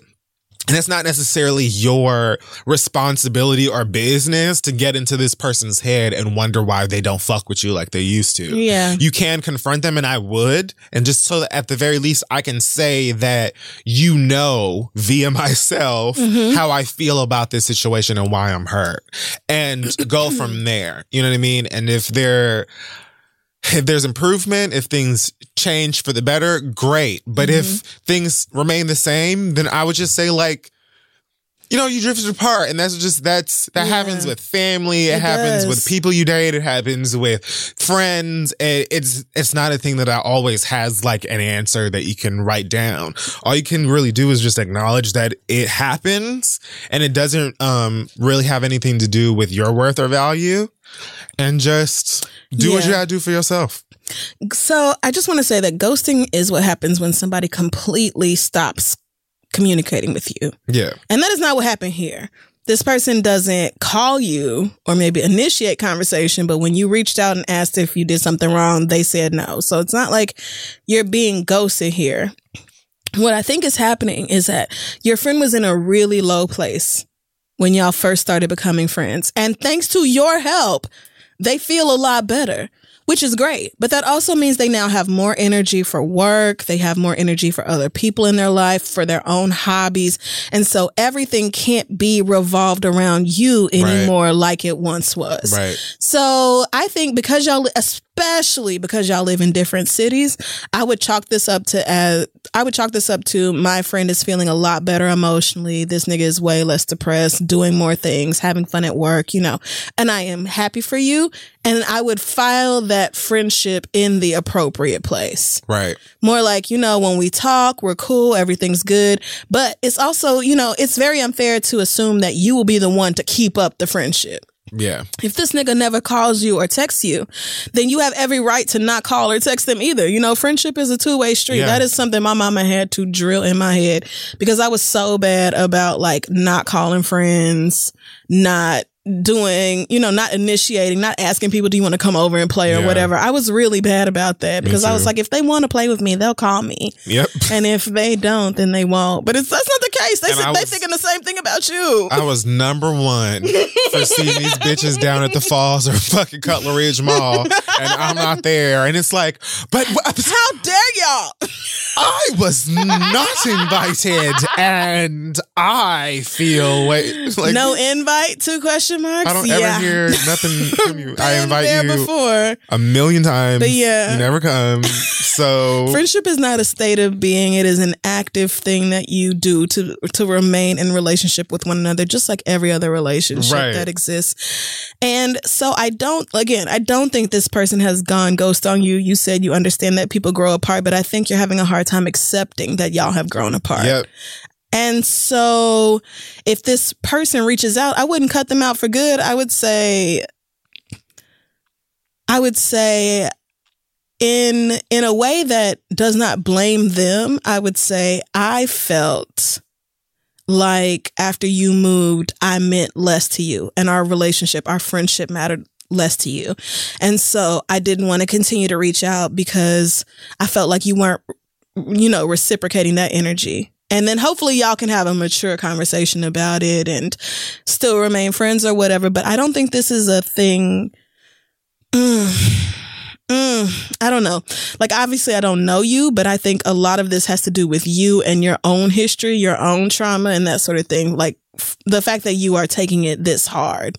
I think has something to do with your own history, your own background, the things that you've gone through. Because again, for me, it was like if all my little friends was at a sleepover or whatever, which oh god, never happened. I probably would have thrown myself off the roof. yeah, But if all my little church friends was at a sleepover and I wasn't there, but also I never made any effort to reach out. I never answered the phone when they called. I never, you know, talked to them after Sunday school or whatever. Then, you know, you just kind of have to you kind of have to take it. This is part of growing up. You have to understand that people all we all have our own shit. We all have our own trauma. We all have our own mess that we are constantly fighting against in order to be good, decent, productive people. wait till one of y'all, you know, got kids or or Child, and watch the communication cease. Okay. Listen, I have friends who have had so many kids. My God, them niggas have a whole nursery worth of children. And your relationship just changes because it has to. Your friend sounds like he's in, or they are in a much better place in life. And so I would try to focus on being happy for him that he now is, or they, God damn, I'm sorry. I don't mean to keep doing You're that human. but I would just try to be happy for this person. I know you said you were doing it, but I wouldn't take it as I did something wrong, therefore we're not talking no more. Right. Because and I feel like somebody throughout your childhood made you feel like they could withhold affection It's or withhold possible. conversation if they felt like you didn't do something right. I'm just guessing here. It's also just like a super regular trait of a lot of people to be in positions like this and feel, Yeah. um, not necessarily belittled, but feel insignificant maybe. And, Yeah. Or, or feel as though like, oh, well, what is it that I did? Is this person upset with me? And a lot of times it really, it got nothing Yeah. to do with you at all. Yeah. So don't make any assumptions because they're absolutely not going to help you in any way, shape, or form. But just have the conversation and be willing to just understand that this is a part of life. Sometimes you don't really have the connection Yeah. that you used to, especially if you don't live in the same city. Yeah. So Focus on how much happier and at peace this person is as opposed to when they were calling you every day and y'all was on the phone for hours every day. right. Commiserate. Like this is a whole new person. Right. And maybe you miss your buddy to vent about, you know, depressing shit with. In which case, there are plenty of other friends who love to talk about morbid, terrible things or, you know, feelings and all that other bullshit. There's that, there's therapy, there's journaling, um, you know, all that sort of thing. But I don't think this, nec- this person is necessarily being malicious and trying to cut you out. yeah. It is not, that's not what it sounds like. Yeah. So just try to be understanding and then think about your own life, your own history, and how that might be informing the way that you're looking at this situation. And good luck to you. Um, because like me, I have friends that I feel like I've drifted away, Mhm. and I, I still feel like if I were to see any of them today, I'd hug them. It would be like Yeah. the last time I saw them, and things like like I don't have any sort of ill will to Mhm. people that we've just sort of grown separate. It's just life, Yeah. And like I wish you the best, and if we see each other, hopefully it's all good. My best friend in high school, you know, we stayed friends after high school. And even though we only saw each other like during the summers or whatever, lived in different cities. And then she had a baby and, you know, things got even more strained. And then she kept making these decisions where I was like, oh my God, bitch, you're getting on my nerves and all that sort of thing to the point where we just kind of naturally stopped speaking Mhm. to one another. But that bitch could walk in here right now and I would be like, oh my God. Right? Like- That's my bitch because you you just realize as you age that everything can't be forever. Some shit is just for a season and you can enjoy that season and, and let it go. Especially when you talk about people you've been connected with in like high school, middle school, college, and stuff like that, where you all kind of have the same sort of oh yeah. experiences and That's right. environment. You know what I'm Yep. saying? You all got homework. You probably got a lot of the same teachers and shit Right. like that. A lot of your behavior and interests and the places that you go and hang out and stuff is very the same. And as you get older and you have your own individual responsibilities and stuff like that, it changes. But Good luck to you. all right. So this letter comes from Carolina. It says, Did Dear Kid Fury and Crissle, my family and I watched Acrimony yesterday. And God we were all it. in our feels about it. The premise of the movie wasn't that bad, but that ending was out of left field ridiculous. Plus, the way it was shot was so lazy, I couldn't believe it wasn't straight to video. We didn't entirely love it, but it did cause us to have a giant discussion on whether Robert was a fuckboy or not. Niggas. Robert was the The husband, husband. love interest. Oh, of yeah, I know. Taraji's character. I know. Just for people who may not have seen it. I mean, he did take her money, cheat on her, leave her fending for him uh, for years, and basically fucked up her sister's business out of his selfishness. But at the same time, he did pay her back everything that he took, bought her mom's house back, and gave her a heartfelt apology. The man in my family, of course, said he wasn't because he got she got ten million dollars. So why is she still mad? The women said she sacrificed her time and he owes her way more than that for it. Oh Lord. Uh, my sister said she wanted, she just wanted her man back since she listened to her sisters and regretted. Mm. I understand this because my mother is kind of like Taraji's character was at the end. Like, way to read your mama. Right. My mother, like if Just you've seen off. it. Fuck. My mother, like, is your mother some sort of fucking superpower fish mutant woman? Like, Right. okay. I wouldn't I wouldn't do that to my mama this way. I understand this because, okay, yes, my mother divorced my father to get his attention, fought him for two years on it, willingly took nothing from the marriage when it was finalized, only to come back bitter years later, fighting him for the little he does have because he happily moved on with a new wife. What do you guys think? Is Robert Woo. solely to blame since he did cause all of it, or is Taraji's character just nuts? I know y'all rightfully shit on the movie for its laziness, So but bad. I'd love to hear It's more so on the dynamic. I love to hear more on the dynamic between the characters from you. Thanks so much, Carolina. P.S. I can see what you mean by how she got back on the boat. but, but what if it was one of those horror movie, the bad guy is suddenly behind you type of things, or just more lazily done? Was there a ladder to get back on? My fiance said she levitated. it went from drama to horror real quick. It went from drama to comedy real quick. She She airdropped herself back onto that boat. simply levitated from the ocean and walked on water and stepped back on the boat. Oh God! Somebody emailed us months ago and said, "As gamers, y'all should know that Taraji simply loaded from a previous save point." and I was like, "I'm mad that I'm such a nerd that I get this." That is one of the funniest things I've ever heard in my life. So this is actually part of my critique of this movie because I feel like Mine too. Tyler Perry deliberately did this. Yes. Made it to where you could not be mad, quote unquote, at Yes. the man no more. And Taraji was just crazy. That's exactly what I was going to say. This is like my biggest issue, actually, uh, despite the horrible script and the terrible effects and the green screen and all that. context. Right. All of it. Like, why didn't y'all just hire a girl? Why didn't you just hire a girl who had Taraji's who had eyes? Taraji's eyes. I don't get it. But anyway, anyway. I think your family, the the right answer is somewhere in the middle. Yes. Robert more than made up for the financial issues that he caused his wife. What was the character's name? Taraji's name? Oh, who knows? We'll call Taraji.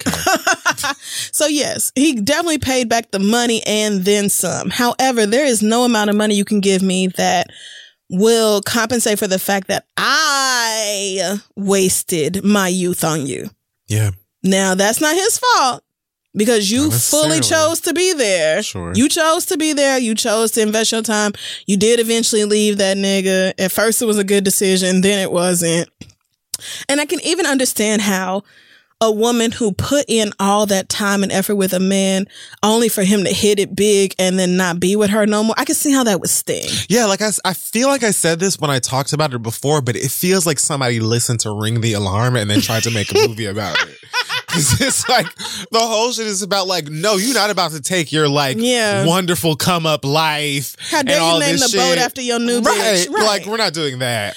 But however, like, you know, stalking them and, and trying to murder them both was not the move either, girl. Like, Throwing them the people who work on the boat off, the, side of the boat. Like what? And then this man talking about talking to his new wife, like, no, baby, go save the crew.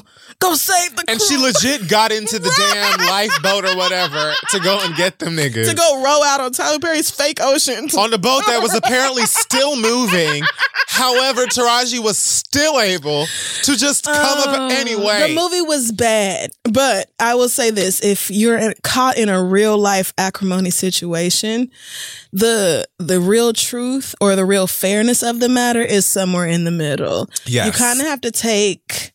You kind of have to take accountability for the fact that you chose to spend so much time and money with this motherfucker. right. But you can also say, I am luckier than 99.999% of bitches in that I got compensated for my shit. I got a big, big bag That's right. from this nigga anyway. That's what I'm saying. And and you're so right. Cause like I was going to say, I feel like it was intentional the way that they handled this dark skinned nigga Yeah, character in right. the Tyler Perry movie. Exactly. When that nigga get like gave her that $10 million Listen. in a real ass apology and was like one. naming the ways he was wrong, bought the lady's mama's house back, like did everything I could possibly think to make up Right. for it, only for her to go off the deep end and try to kill these niggas. Mm-hmm. So it was clear that the whole story was about the fact that she was, went crazy Yeah. because this nigga was successful anyway, although she had Mm-hmm. all of this negative. Because I feel like most people, Oh, Lord. Say it. You give me a check for $10 million, I would forget literally anything and everything you did to me. we ju- like.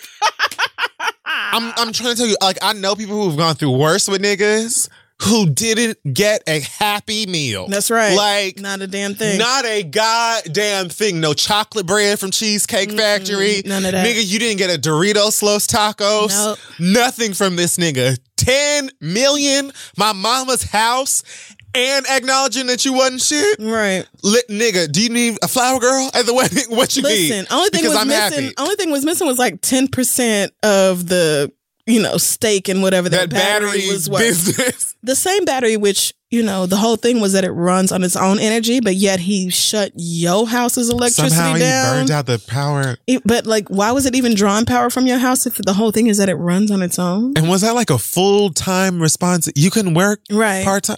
And I just felt like after he gave her that check, Robert gave Taraji that check, it turned from an, a story that could have been redeemed to one that couldn't because Tyler Perry, God bless his heart, is so lazy when it comes to talking about mental illness and that sort of thing.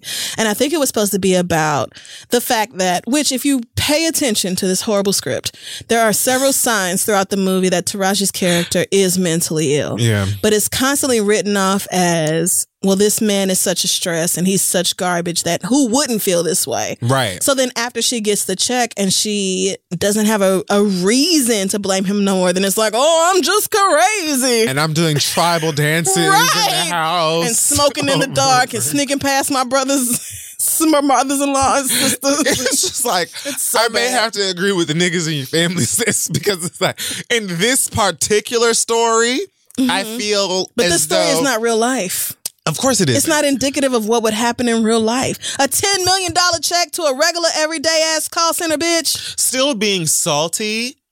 Um, as you mentioned, like your mama, I guess was right. that I can't understand, and I feel like the women or whoever was feeling that way in your fam or in your group, Yeah. that makes sense because yes, outside of possibly getting a check and stuff like that, you could feel like, well, damn, like I spent you know twenty five years with you and you wasn't Yeah. fucking shit, and then as soon as you make it big and you're a fucking billionaire, now all of a sudden you with this Instagram bitch and you want to give me an apology. Like I I can understand still feeling salty about it. Personally, I would take my 10 million big ones Okay. That's right. Like Dubai and all of the but wherever it is that I want to go and shake my ass. Like nigga, I'm dapping you up. I'm trying to tell you. If you need a ring bearer at your new wedding, Yep. I'm present. But that's me. Listen, soon as your $10 million check clears, I'm deleting your number out my phone. I never knew you. And I'm going. Like, you, you're never gonna hear about me again. Yes, because if you're smart about it, $10 million is I quit my job and I'm never working again money. So again, I felt like it was Tyler Perry's way of like making the woman justified, but then even still managing to make her the problem in the movie. It was the worst way to which get is a something he does all the time. He does that all the time. So, yeah. So yes, Fuck in the movie. case of of Robert and whoever Taraji was called, no, because I don't think that it, it makes you know rightful sense for you to go and, and murder this nigga and his whole family or whatever. The Yeah, fuck no, it doesn't. Of whatever Taraji was going through. Melinda. Do, Melinda, that's right. But I do understand being frustrated yeah, that on this side and that side and whatever. right. Yeah, I get it. It's just this Girl. movie. And then she goes, "Well, my mother does kind of act like Taraji at the end of the movie. a murder? I bet your mama didn't get no $10 million check. Hello? She probably didn't even get no $10,000 check. That's when you do want to blow up somebody's boat. Okay. I bet somebody put your mama through hell over and over again and she didn't get nothing out of it but a lesson. You wouldn't even pull into a goddamn Shell gas station and just fill the tank up. Of course, I want you to die. Please. Well, that's it. What's yours? Okay. This next question is from Ashley, who says, You can use my name since it's top five most common names in the world. True. Thanks, Ashley. Even boys are named Ashley. Rather sure. Leslie and Stacy and all that. But anyway, I recently started online therapy because I couldn't find any therapists in my city who were taking new clients and I couldn't be bothered to wait months for an appointment. I've never been much of a talker or someone who acknowledges my feelings, so I'm having trouble initiating discussions with my therapist. It usually takes me months, if not years, to fully trust someone, especially when I'm only seeing them face to face once a week on Skype. Crissle, I remember hearing you say that you started out on Talkspace and that helped you move on to in person therapy. So I was wondering if the two of you had any advice for someone who is just starting out in the therapy process? I'm also finding it hard to tell my family and friends about it because I don't want to be viewed as crazy, ungrateful, or be told to pray about it. How long did you wait before telling your family about therapy? And how were you able to deal with everyone's reaction? Love the show. Thanks, Ashley. Um, well, I don't think that it took too long for me to tell my parents that I was in therapy. However, I did see a psychiatrist twice when I was around the age of 16. I feel like I've talked about this You on the show before. Mhm. So I didn't think that it would be, you know, a huge surprise that I was seeking therapy on my own.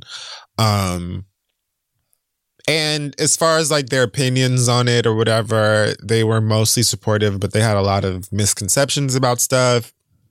They had uh, concerns about things they didn't need to be concerned about. And luckily, as I've said, um, my doctor was very clear with me, not even for the purpose of going and sharing with they, sharing this with people who had questions Yeah. but just for my own sanity because i did also feel like uh you know i felt vulnerable and weak and crazy and all of these things for going to therapy Same. at the beginning Yep. so i really needed to hear a lot of the information that was given to me for myself anyway but what that allowed me to do was uh basically give a rebuttal to anything that was thrown in my way. Yeah. You know, anytime my mother would say, you know, she had concerns about me taking medication because this and this and that happened and I had an answer for this and this and that and all of this other stuff. So I feel like I was um luckily enough prepared to be able to have the conversation uh with people who had whatever the fuck to say, but you should be seeing somebody who is going to empathize with you, who's going to at least try to have a real connection with you, and who was going to really educate you on all of the stuff that's going on in your brain and your Right. chemicals and whatnot. Yep. So, uh, at least for me anyway, that was the best way for me to feel at ease Yeah. about the whole process of therapy and the process of medication and, and being depressed, having anxiety. Now, it's just like, you know, any other condition to me in terms of discussing it and shit like that. yeah. But also, I don't know. I feel like I, you know, knowing that I live away from home, my family live in a whole other state. This is my immediate family Right. And I'm responsible for myself, I didn't really see uh the worst in being like, so I'm seeing a therapist because I feel like shit. And, right. um, right. They got me taking these pills and blah blah blah. Like, what are you? Even if you disagree or you're so upset about it, all that's gonna happen is we hang up and I go back to my life. So I don't know. Huh. Well, I will say this. When I first, the very first time I went to therapy, I was in my 20s. Me and my first girlfriend had broken up and I was not taking it well. Right. So I had a white lady therapist that I found through my insurance and she basically got me, got me back on the I don't want to kill myself road. You know, Yeah. basically that's where that went. So when I started talking to my Talkspace therapist, it was right after a very traumatic event and I just knew that I is that your phone? I don't know. I didn't hear anything. Hmm. Hmm, no, I don't know what you're talking about. Hmm, okay. So when I started, it was like coming from a place of I already know how beneficial therapy can be, and I really, really fucking need some now. Yeah. Because I need somebody to help me figure out not necessarily why this happened, but why I stayed in this position and why I keep choosing this kind of person. Right. So so it helps a lot, but I also totally understand when you're like, it takes me months or years to trust somebody with my shit. But that is the beautiful thing about therapists. You don't have to wait a long time to make sure they're not going to throw your shit back in your face or go tell your friends or family or whatever, because they literally legally are not allowed to do that. Like they have to, and especially if you find a good therapist, which I am sure all of the ones on Talkspace are, but when you are talking to a truly qualified mental health professional, they want you to feel better. They want you to be able to process your shit. And so being able to just be vulnerable and spit it out, Like for me, it was a lot easier to type out what happened than for me to get on Skype on Skype with that lady and tell her what happened. Mm. Right. It was a lot easier for me to type it all out because, like, girl, I might not be able to say to you out loud why I did these things. So I think that really helps when you look at it as, you know, this is a doctor. And would you, t- would you wait years to tell a doctor just because he was a new doctor that you had like a lump on your clitoris? No, you would not. You would be like, "Hey doc, let's check my blood pressure and, you know, heart rate and all that. And then let's look at this boil on my clitoris." You would you would do that. You would mention your issues. I'm gonna name the episode Clit Boil. Great. Great. So so I think you should look at it like that. This is a doctor, probably, but even if not a doctor, this is a qualified mental health professional. This is what they're here to do.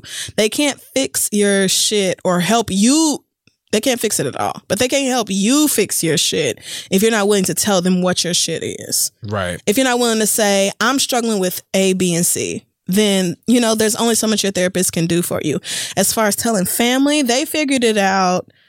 I didn't tell them when I started, but when I kept going to therapy and it changed so much about the way I see myself and the way I treat myself, when I went home and had these conversations, you know, with my mama and my aunties about my dad or my brother and all that, like talking to my brother about my daddy's bullshit and all this other shit, it just came up automatically because it's otherwise it's like, well, where the fuck did you get all this from? You know, like when did you turn into this independent ass bad bitch who advocates for herself? Yes, girl, it happened in therapy. And so, and so once I was comfortable with talking about the shit I had been through and confronting my family about it, that's when I was comfortable with saying I've been in therapy. Yeah. I don't think you have to tell them automatically. It might be the sort of thing where you feel like you need to protect yourself and there's nothing wrong with that. But when you've been in therapy long enough, you'll know that it's okay to talk to your family about it because number one, you will just do it. You won't particularly give a shit. And number two, caring about their reaction only extends to I need to know about your reaction so that I can decide how I best need to advocate for myself. It's almost like learning a trade or or it's just you know I don't know taking an art class or something. Yeah. It's just like it, you're literally practicing how to take care take Yep. better care of yourself. Exactly. And after a while, you just it becomes second nature. Some of the decisions you make and some of the things you don't do anymore and whatnot. And I think that is definitely the place where you will find it easier to communicate with people around you about your experiences with it Definitely. and and accept without any feeling whatever because another thing that like early on for me i don't know if this is bad or not but i used to think to myself Lord. when i would judge like oh this lady's gonna think that i'm you know the worst or i'm so weird or whatever i would think to myself okay well she's also like a trained licensed psychiatrist this lady might have clients that fucking think they're werewolves and climb skyscrapers with their bare hands Oh and, you Lord know, God. like I'm just think, I would think to myself like what is the Yeah. worst that I, I could possibly say to this thing I haven't, killed anyone you know what I mean? You know like I haven't assaulted anyone. I don't have any ba- bodies buried underneath my floorboard. So what is it that I could possibly say to this lady that would make her like you know hang up on my face or something or kick me out of her office or Yeah. whatever so yeah, you just get trained, you get used to treating yourself better and responding to things better and sort of understanding Yeah. what it is you're dealing with the more you get into it. But it's supposed to be difficult. That's so true. Because when I first started therapy, I could not, the things I told my therapist, like we worked through my immediate trauma. And then after we did that, which took the better part of a year, I realized I had so many more goddamn issues. And at no point before then was I ready to talk to my family about that because so many of my issues revolved around them niggas. Mm. And so I think you just have to get to the point where you feel like it's okay for you to confront your family, specifically your parents, because a lot of us have been drilled, you know, for all of our lives, this whole respect your mom and daddy no matter what, honor your mother and father, you know, no matter what abuse they put on you type of bullshit. And when you get to the place where you're like, you know who really matters? Eight year old me that got done wrong a billion times then that just matters less. But it won't matter less unless you continue with therapy and you're honest with your therapist about what you're really going through. So, best of luck to you, my dear. Do you want to do another one? Sure. I have one that says, "Dear Crystal and Kid Furry." It does say furry. I know it does. So, it, you, I, I skip the ones that misspell our names. That's fair. So, my bad. My man and I have been together for over a year, and I love him. We have no problems outside the usual couple things.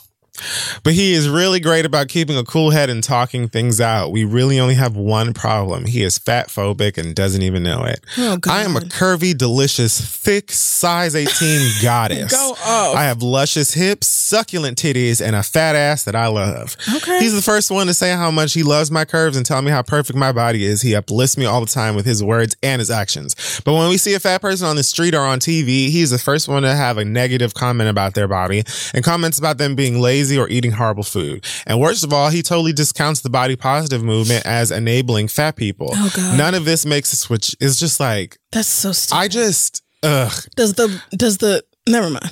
Keep Right. going. Keep going. None of this makes sense to me because I'm not even the first plus size girl he's dated. I figured a man who loves a fat girl would uplift other diverse bodies. When he says disparaging things about fat people or the body positive movement, I get in my feelings. I don't see much difference between my body and the bodies of the people he is so That's negative right. towards. That's right. Also, the body positive movement has helped me change my life and love my body. When I bring this up to him, he says that my body is not like those people Oh, because I work out and eat healthy as much as possible. He says he doesn't understand why I need body positive body positivity because I should have never allowed society to make me feel bad about my body in the first place. He just doesn't get it. Am I in break up with him territory or is this something I can keep working on with him? My skinny friends think that because he loves my body, I'm good, but all my fat friends said I should run. Listen. What do you think, guys? Love you, the fat, fabulous goddess. Did she say how long they've been together? Um, over a year. Okay. So the thing is, fat phobic partners can be redeemed. They can be rehabilitated, but you have to be willing to put in the work and that can be really difficult to do and really upsetting because like you said, the comments he makes about fat people, even though he doesn't mean them towards you, you have that same body. So he is still talking about you. And ultimately, oh God, I need to get a fat activist on this show. Somebody who doesn't have me blocked. the girls don't like me, but I need to find a fat activist in New York City to come be on this show and talk about this with us because I have personally been researching not just body positivity, but fat acceptance, which is what body, positivity was born of. Yeah. And so many people feel the way your boyfriend does, where it's mm-hmm. it's okay if you're bigger than a size 12 or 14 because you exercise every day and you eat vegetables all the time and you only eat cake, you know, once a month. And so it's fine. You know, but the thing is everybody deserves human respect and decency That's regardless of their body or why their body looks the way it does. Some people are just naturally fat. They were born fat. They were fat kids, fat teenagers, fat adults, and they'll die fat. Some people gained a lot of weight in college and never managed to take it off. Some people had kids, never lost weight. Some people were depressed, ate and drank their way through life, gained weight, and it is what it is. But it doesn't matter why your body looks the way it does. You still deserve the same respect that everybody else deserves. I was watching, um, I spent a lot of time on YouTube looking at clips and my favorite web shows and whatever. And somehow, I don't know what I was watching. Oh, probably MMA clips, honestly, now that I think about Oh, it. A clip from Joe Rogan's podcast popped up on like Oh, my Lord. recommended on YouTube. And I don't really know anything about Joe Rogan besides the fact that he used to host Fear Factor and like commentates on MMA stuff. That's the and only way I know his name. stand-up. Yeah. So it was about him commenting on this fat girl that was on the cover of Cosmopolitan, like a plus size model. I don't remember what her name was. But he and whoever was on the podcast with him at the time were just talking about body positivity as being basically everything that your boyfriend just said and it being Right. fake. and- Probably Tess Holliday. Right. So the thing about it that it was like, first of all, what the fuck does this lady's body or anybody else's fat body that Mm-hmm. they love have to fucking do with you? Goddamn nothing. Nothing. Like nothing. Nothing. But aside from that, it was just like the way, like the tone in which they're speaking Mm-hmm. is not a way that's like that's even like I'm concerned about your health as much as it is like demeaning. Like you're a fat person and you're eating because you hate yourself and all of this other assuming shit Yeah. that is the pro- like that is why Right. people have a body positivity movement. Yeah. you don't know what the fuck people are going through. And like you said, some people fat when they kids. Some people Mm-hmm. grew up in households where they're Hormonal di- disorders. It could be any fucking thing. You don't fucking know. So just shut your ass. Yeah. Mm-hmm. You could just shut your ass. that fat person's health could be better than yours, but also it could not. And either way, it don't matter because they deserve the same dignity. That's. I mean, When people are sick, you know what? I'm not even gonna make the other comparisons to like what y'all do to cancer patients or whatever, because the what it really boils down to, the black ass bottom line, is that people deserve respect regardless of how you feel about their bodies. And most people are fat phobic to some degree. It is true. But that doesn't mean that their feelings about fat bodies have to be your feelings about fat bodies, especially your own. So if you feel like it's worth the emotional investment to try to get your boyfriend to understand why talking about fat people in general also hurts you, then do that. But if you feel like I don't have the time or the energy for that, then leave that nigga. Like I have, I've actually gone through this before. Not necessarily with regards to like body size or weight, because I've been all over the place many times in my life and I'm sure I will again. But I used to have really bad skin, like really bad acne when I was a teenager and went on Accutane twice as in addition to every other acne drug out there. And so once my skin kind of started looking like everybody else's, I would occasionally be careless and make fun of people who had said something ignorant or dumb or mean by mm-hmm. making fun of their skin. And then one day, a friend, like a mutual friend, commented on whatever picture that I had posted or commented on and was like, I just want to say that it really hurts me when y'all make fun of somebody for being stupid or whatever and talking about how bad their skin is because my skin is also bad and I didn't do nothing about that. You know, like it's not my fault or whatever. And I'm very sensitive about it. And I remember being very sensitive about my own skin. right. But it's just, you know, it's human nature that sometimes we forget those things and we can inflict that same hurt on other people. And since that day, I have not made fun of people for being stupid by pointing out their bad skin. It's kind of like with Donald Trump. Everybody loves making fat jokes about Donald Trump. And my I will not defend Donald Trump in any situation. But if somebody is saying, I made this fat joke about, you know, Donald Trump and I stand by it because he's a fat ass piece of shit and terrible. He is a piece of shit and he is terrible, but it's not because he's fat. And so people who are fat saying, Hey, when you talk about him for being fat or whatever else, it hurts me because I have his same body. Like that is a real thing. You don't have to do anything about it. You don't have to change your language or your approach. But when people you care about are saying these words hurt me, even though you mean to hurt that person, then I mean, do you really want to hurt your fucking friend or family? Like I don't. and so that's why I stopped doing that. So I hope you can put it to your boyfriend that way and maybe he can understand it from that point of view. But he also probably has his very own, very deeply held um, fat phobic beliefs that are not going to be easy for him to get rid of. So if at any point he starts making you feel like there's something wrong with your body, or if he continues to make these comments, like he can think whatever he wants to, but if he makes these comments around you, especially, then I would say to him, it ain't too many times you can sit here and make fun of my body type and I'm just gonna sit here and act like you're not doing it. Like, do you want me as your fat ass girlfriend or not? Figure it out, nigga.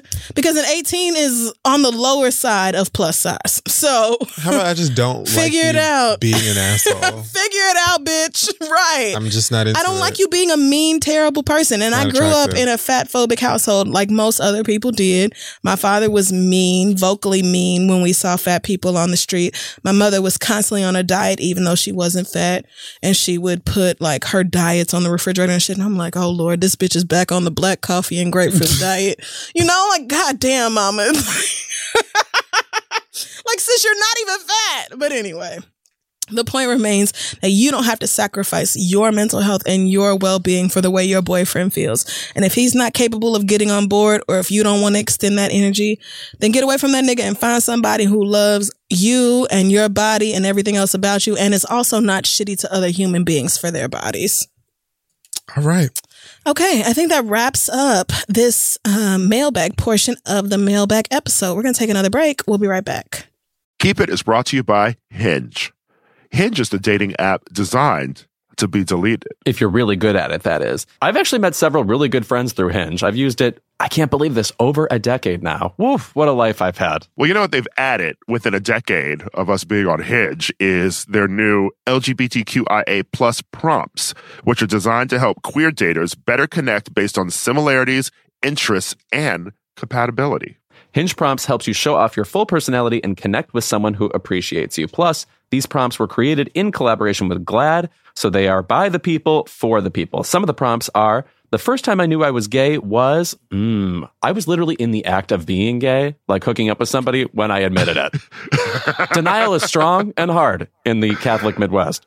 Mine was Tom Cruise's Vanity Fair cover, the shirtless one. You just turned to an imaginary camera and said, I'm gay. Yeah, I broke the fourth wall. You're like Fleabag.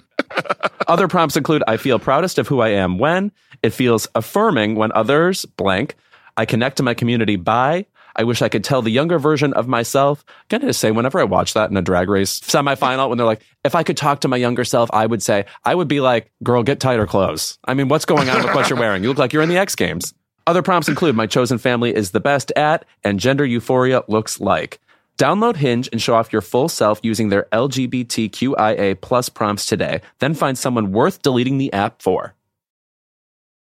We're back, and it is now time for the read. It is. So mine isn't really long. Um, I don't even have like an expansive opinion besides All um, the New York Times is absolutely ridiculous. I'll set the alarm for 20 minutes. Um, so uh, the news has been real funny. It's been hilarious in I a tragic way. have been laughing to keep from crying. Important. Um, I don't know what the fuck this nigga in the White House is doing. What he thought that he was doing. Yeah. Um, it is an utter shit show. With this whole impeachment inquiry, the reason behind it, ah, the transcript.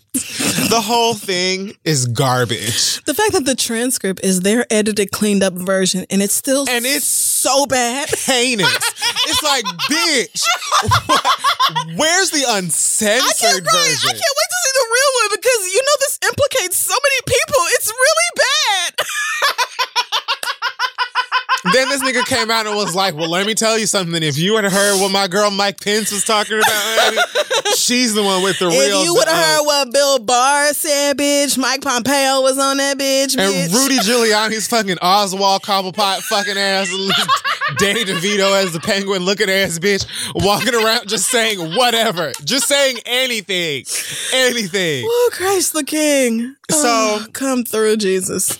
So my shortened version of this, uh, or explanation of what is going on, in case you haven't heard, there was a whistleblower that um, let people know that the president uh, of the United States of America was having conversations with the president of Ukraine, um, where he clearly talks about withholding money from them that they Lord. need uh, in return for possible information about Joe Biden and his Yep. son for this election coming up. So, This white man's on my nerves. I mean, girl, what? Making it so hard to vote for him if he gets the nomination. Making it so hard. Impossible. So, um, the New York Times recently posted an article about the the whistleblower that was titled Oh, God. The whistleblower is a CIA officer who was detailed to the White House. Yeah. Oh, God. President was already out here talking about what they used to do to spies and what how they handled treason in the old days and stuff. Which to me, I just processed as another one of his many tactics where he sends his stands out to Yeah. go and, and hurt people Basically. um, and incite violence. So the fact that the New York Times would print this information uh, about the whistleblower and basically all but say his goddamn name to me is absurd.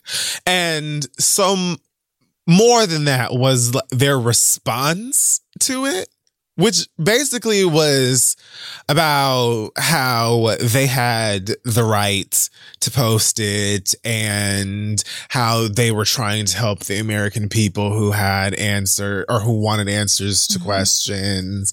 I even seen someone here who said, um, this is Michael Schmidt. Much of the criticism of uh, us yesterday came from Obama administration folks. Oh God. The New York Times has been. Fu- you know what? Never mind. This is your read. No, like They've been fucking up so consistently. Anyway, what the girl, fuck girl. are you talking about? I know. Okay, so for whatever reason, there even s- still seems to be, uh, The fact that you were playing with these do rag yeah, they're straps like, they're your hair. Yeah, And where did you get a, the Read do rag? I was gonna Apparently ask. Alex made these, but She didn't sell um, them because I've never seen that. They're not out yet. But I need them to be. We gotta change something about them. But I did not know that existed. yeah, it's a thing. Great. Um, yes, I mean, I know that there seem to be people for whatever reason who have opinions about this whistleblower and whether they did the right or wrong thing. Um, I think the common consensus, Okay. at least, seems to be. I hope that the whistleblower did what the fuck needed to be done. Uh, I just don't understand these opinions on the other side. Right. There are still Trump supporters out here in our government talking about, oh, this is all based on hearsay. like, nigga, we read the transcript. It's not based. I mean, it is hearsay, but we all know it's true. And even if it wasn't, there's a billion other things you could impeach this nigga for. Get out the fuck out of here. I'm sorry. I'm sorry. Like, I get so mad when this What? comes up. I get so mad. what are y'all talking about? My whole thing was, I just don't even understand why. Like, the whistleblower to me did what the fuck needed to be done. And there are absolutely like rights that are in place Yeah. for these people in these kinds of situations. Right. And you're dealing with a president that clearly, uh, what is it, uh, Maguire, homeboy who took the shit to the White House instead of going to the fucking, uh, going to Congress with the whistleblower complaint? I have Is no it Joe Maguire? I'm sorry, but I have like- no idea who you're talking about. basically what i'm what i was trying to get into there was that there was already so much cover up surrounding the director this. of the of the counterterrorism center. Yes, Boom. that is him. there was already so much cover up in place when this was a, like when it became a thing True. that it's clear that this whistleblower should be protected. I just feel like regardless of where you even like I don't care how right, Say left, it. middle up, down, upper left, east, northwest, Yep. Saint, Yep. some, All of Chicago. I don't them care where you are. You should be on the same page as everybody the fuck else as it mm. comes to this. So I just feel like the New York Times honestly should suck a dick for that article Should. as well as for their response to that article because it really would be nothing for, in my opinion, this person to be found, hounded, harmed, or whatever due to some bullshit like this. And the fuck for what? Like, nigga, we need to be powering up together on some Voltron shit, Yeah. on some Megazord shit to do what the fuck needs to be done. Republican, Democrat, partisan, I don't give a fuck who you are, how you feel, what your color, creed, culture is, bitch. Like, this should be. Yeah. This bruised apricot must go. He's got to go, bitch. so, He's what got is to it going to take? He has got to fucking. That's all I really. I just really wanted to say fuck you to the New York Times because I was like sitting here sincerely laughing at most of the news because I don't. when it came out, when it first came out, actually the first time I heard it was when we were in the writers' room, and Keisha was saying something. She's made a comment about, well, you know, Trump looked like he might get impeached or something like that, and I in my head was like, okay, well, what the fuck did he Was do about today? No, no, this was like well, two Oh. weeks ago. Oh, maybe. okay. and her last week. I don't remember when it was, but she brought it up when we were in the writers' room at one point, and I was like. Prepared to go look on, you know, the news and see whatever dumb thing it is that he did or said that we would stop talking about in 24 hours. Right. when I got into what it actually was, I was like, oh, okay. All right. And I just, Yeah. I followed update by update. Mhm. Bitch, I was watching all of the clips in the comments from every network, every news anchor. Same. Just laughing my ass off because I, I don't, on one hand, I don't feel like I, anything is going to come from this for real. Like I don't, I don't know what to expect anymore. You know what I mean? I feel helpless to just whatever this country is going to do at any point. Yeah. So I've just been trying to make the best out of it Mm-hmm. by laughing at how shit and ridiculous this whole fucking situation is. But this to me is like, all right, are, are we going to like, are we ever going to act like we have some sense or, or just be respectful? Like, what the fuck time does it need to be Yeah. for y'all to understand what's at stake here? Like, we're not even talking about somebody who sincerely cares about whatever their their party stands for or anything that has to do with the country. You're talking about somebody who just wants to continue to line his own pockets, Yep. do what's best for him, and get his nut off by being the president. Oh, God. He don't give a fuck about none of what y'all talk about. Period. So why I Yeah. I'm really like confused. Like this whole shit with them and every other person who has got on TV, radio, Twitter, Instagram, anywhere in support of this man and his fuckery. Yeah. I don't see how we're still doing this. Me either. I don't. So I'm done. It's because white racists are so dedicated to their racism and their xenophobia that nothing else matters. But like, girl. Girl, even though most of them are paying more taxes under his bullshit tax plan, they're in danger of losing their health insurance if they haven't already, in danger of losing their jobs. He's very anti-union and that sort of thing. So if you, even if you do have one, good luck being treated fairly. Like there's so many reasons for most white people in this country to not vote for Donald Trump, but the racism and the hatred of immigrants, even though literally every last one of them is an immigrant, is all that it takes for them to be like, fuck that, we're keeping Trump in office. And that's why y'all deserve every bad thing that happens to you. Like, at least I benefit from Trump's presidency, which is a disgusting thing to say. But my taxes were so much lower under Donald Trump after his bullshit tax plan than they were under the Obama administration. And I don't think that's how it should be.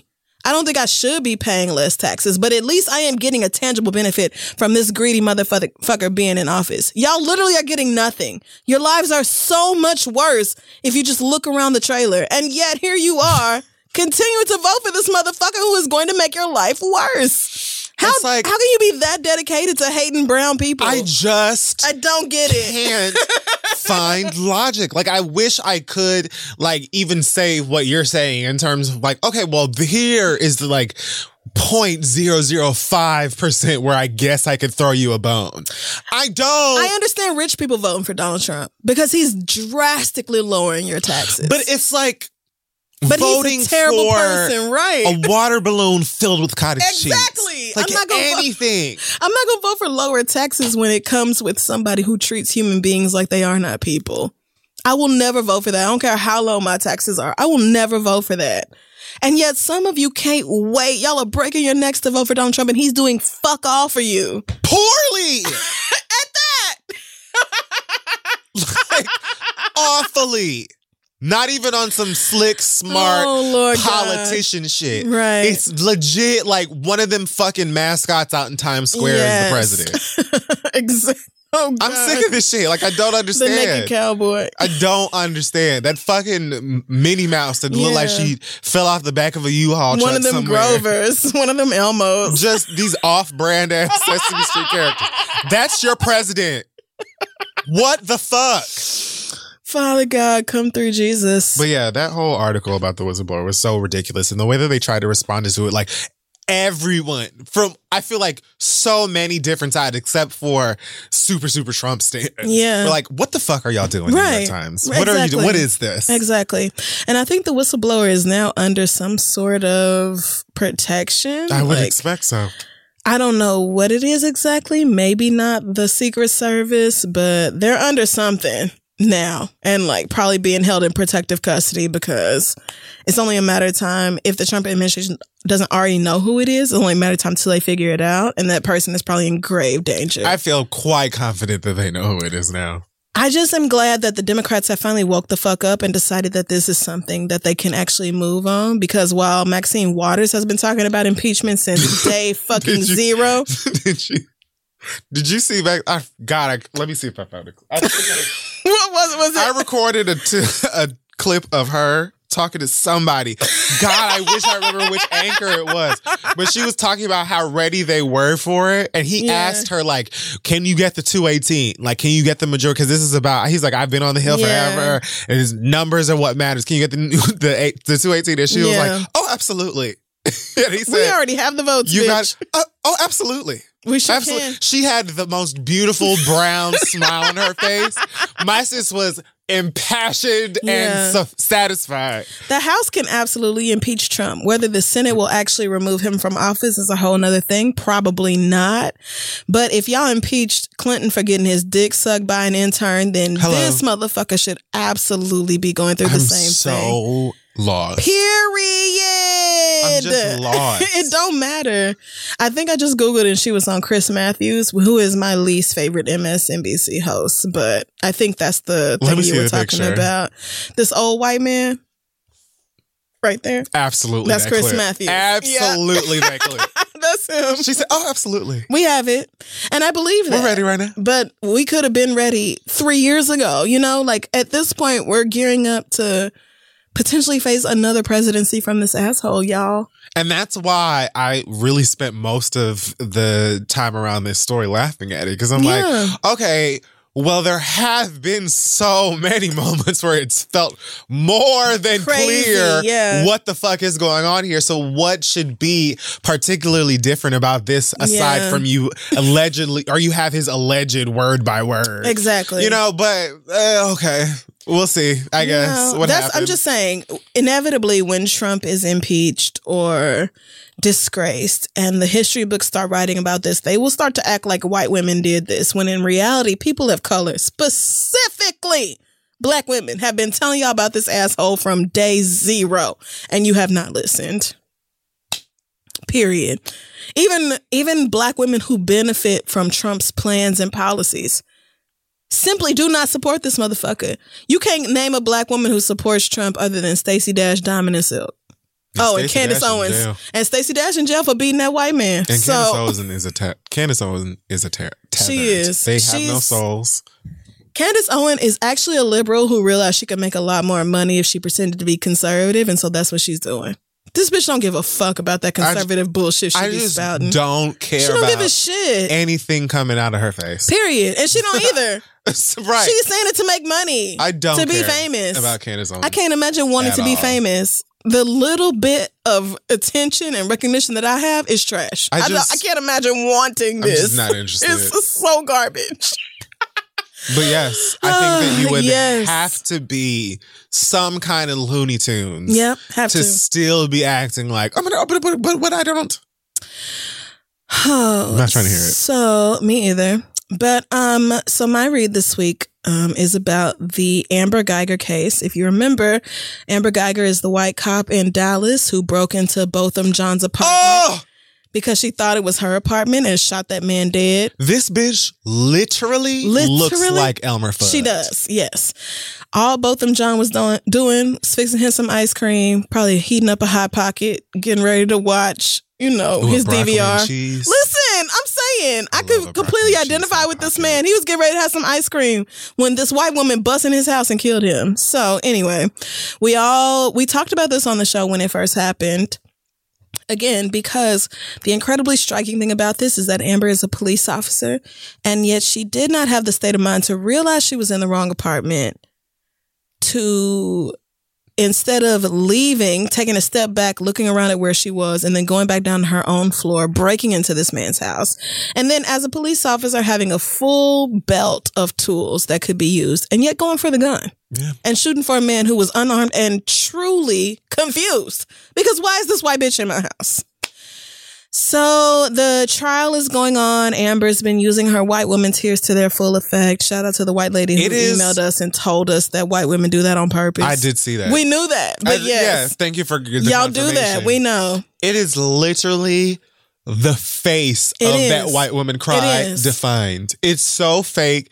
It's so bullshit. And all it does is make you look like a Merrie Melody bitch. You look like Elmer fucking Fudd.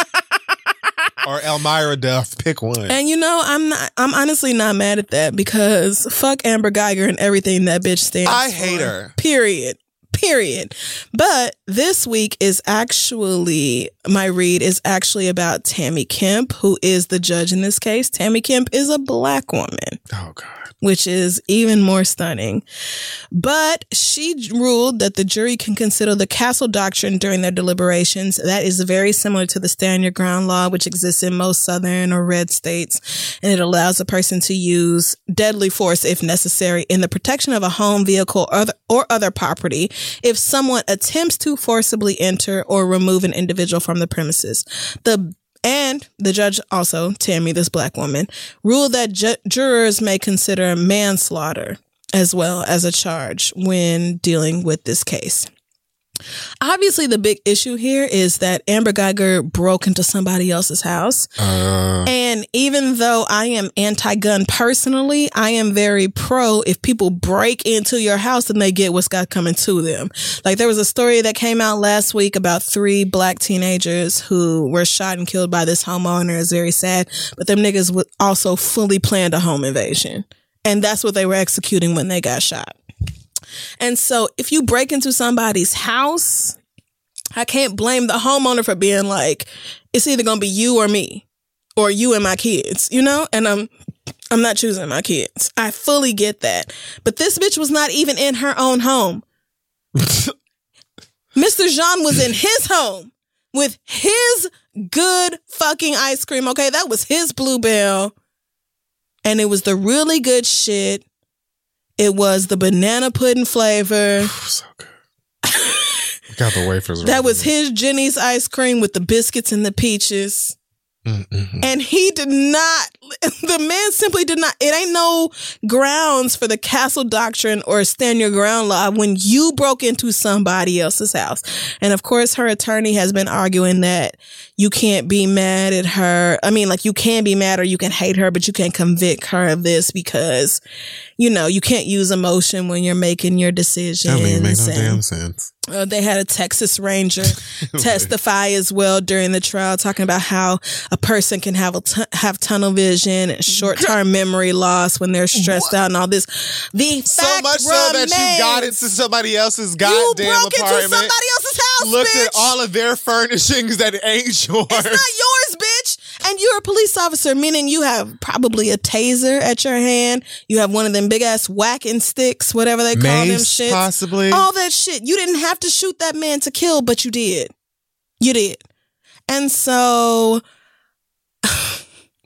I say all this to say, Judge Tammy, I'm not a judge. I will never complete law school or the bar or whatever else it takes to be a judge in America. I will never do those things. But I cannot believe that a black woman, one of the very few people who, you know, usually don't desert the black race, to decide that this white woman can use this as an excuse. I really don't understand what motivated you to do that. Because at the end of the day, even if it was an accident, even if she really thought she was at home, even though the furnishings were totally different and not at all set up in the way that her home was, even if she didn't think, huh, I'm a police officer. I have so many other options at my ready than to kill this man right here. I don't understand how you can say that she is justified in that. I don't understand how you can say that she does not deserve to be in jail for that. If anything, she deserves to be in jail even more because she is a police officer. So she should have better instincts and she should be able to better react than the common everyday person would. You should be able to do that. You had multiple ways of restraining this man if you really thought that he was in your home, but you should have known from the very first fucking glance that he wasn't because it wasn't your fucking shit. All this crying face does is just make people want to punch it. Like, like I don't even. I'm just all that sick. bullshit you talking about. Like, girl, they need to just make a, a dartboard out of that picture Yeah. of her crying. I hate her. This bitch probably heard Botham. Botham, I hope I'm not pronouncing your name, sir. She probably heard him from in the hallway or outside the door, watching Project Runway and taking his freezer out the his ice cream out the freezer. Mm-hmm. And he probably she probably got mad from that very moment and thought, "Oh my god, somebody's in my house. I got to be ready to to take care of this motherfucker no matter what." But that even and that's the best way of looking at it. But even if that is the case, it's still fucking foolish. And not only should this person not serve on the police force, she should not be a free human being. If you are the type of person to kill somebody else when you were totally in the wrong, you need to not be free to mingle amongst the rest of us, period.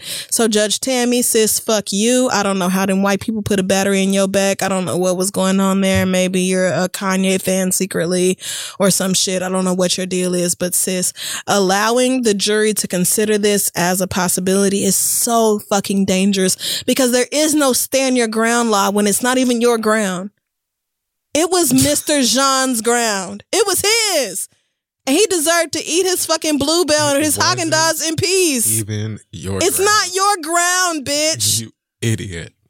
I'm really hoping the jury comes back on this the way they should, but I'm gonna temper my expectations because America has disappointed me so many times. And so again, I would like to say it's been a while, but if you live in Amsterdam or really anywhere in Europe, uh, New Zealand as well, hmm and you would like a chunky black wife, I'm right here. I'm very available. Just let me know. I need to escape because I don't see myself in this country long term. And I feel like America deserves to be better.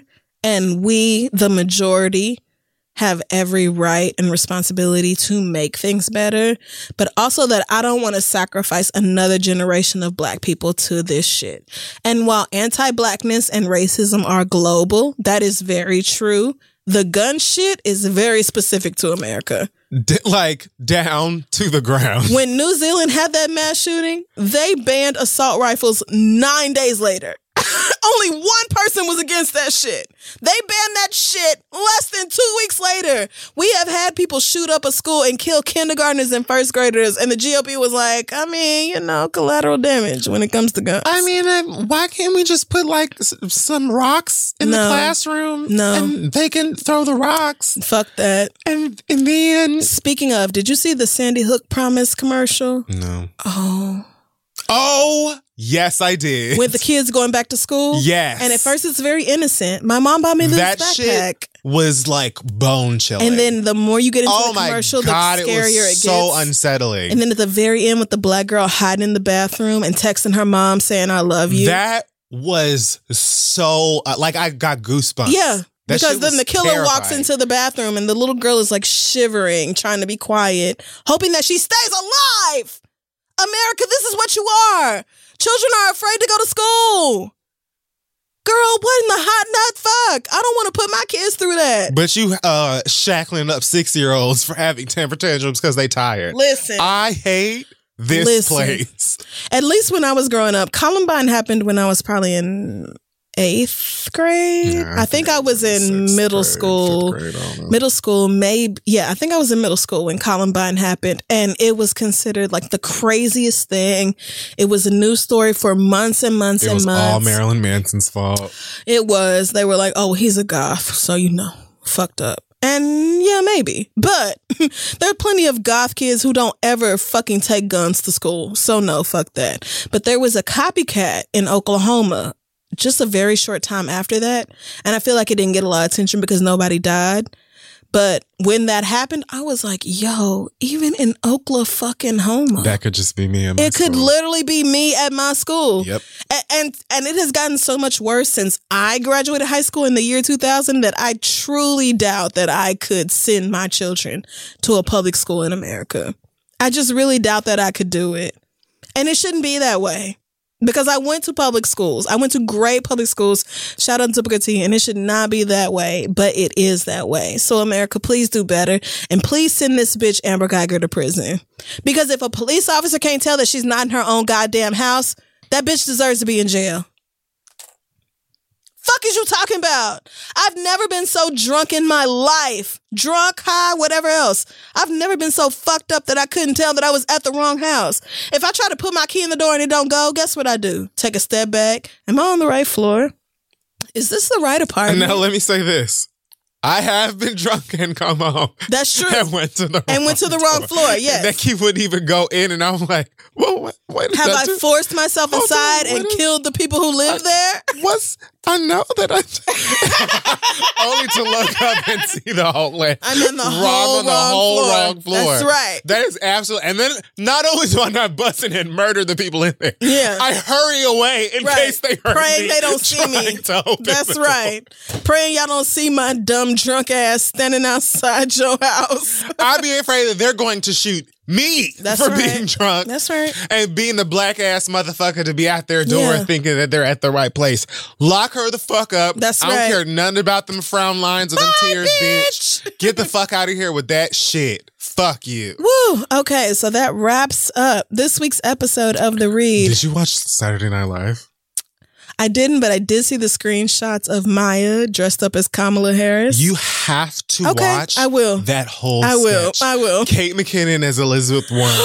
Woody Harrelson as Joe I Biden. love Kate McKinnon. Larry David as um, Bernie Sanders. Oh my looks God. Exactly like like honestly, at first I thought it was Bernie, and then I was like, "Nigga, that's Larry David." Oh my God. And That's like that Rudolph. Baldwin with Trump. He does such a. He did Trump. the cold open. Oh, of course he did. Actually, nigga, gonna Saturday Night it. Live was funny. This I'm gonna weekend. watch it. When they have real shit to make fun of, Saturday Night Live is golden. The political shit for like the past 10 years It's- has been great on SNL. really good. That shit has been their saving grace, in my opinion. But Maya Rudolph's Kamala Yeah. Harris was impeccable. She got the facial down, she got the mannerisms down. Everything about it was so fucking funny. Yeah. And then Kamala Harris gonna tweet this gif of her, of Maya playing her, and it says, That girl being played by Maya Rudolph on SNL.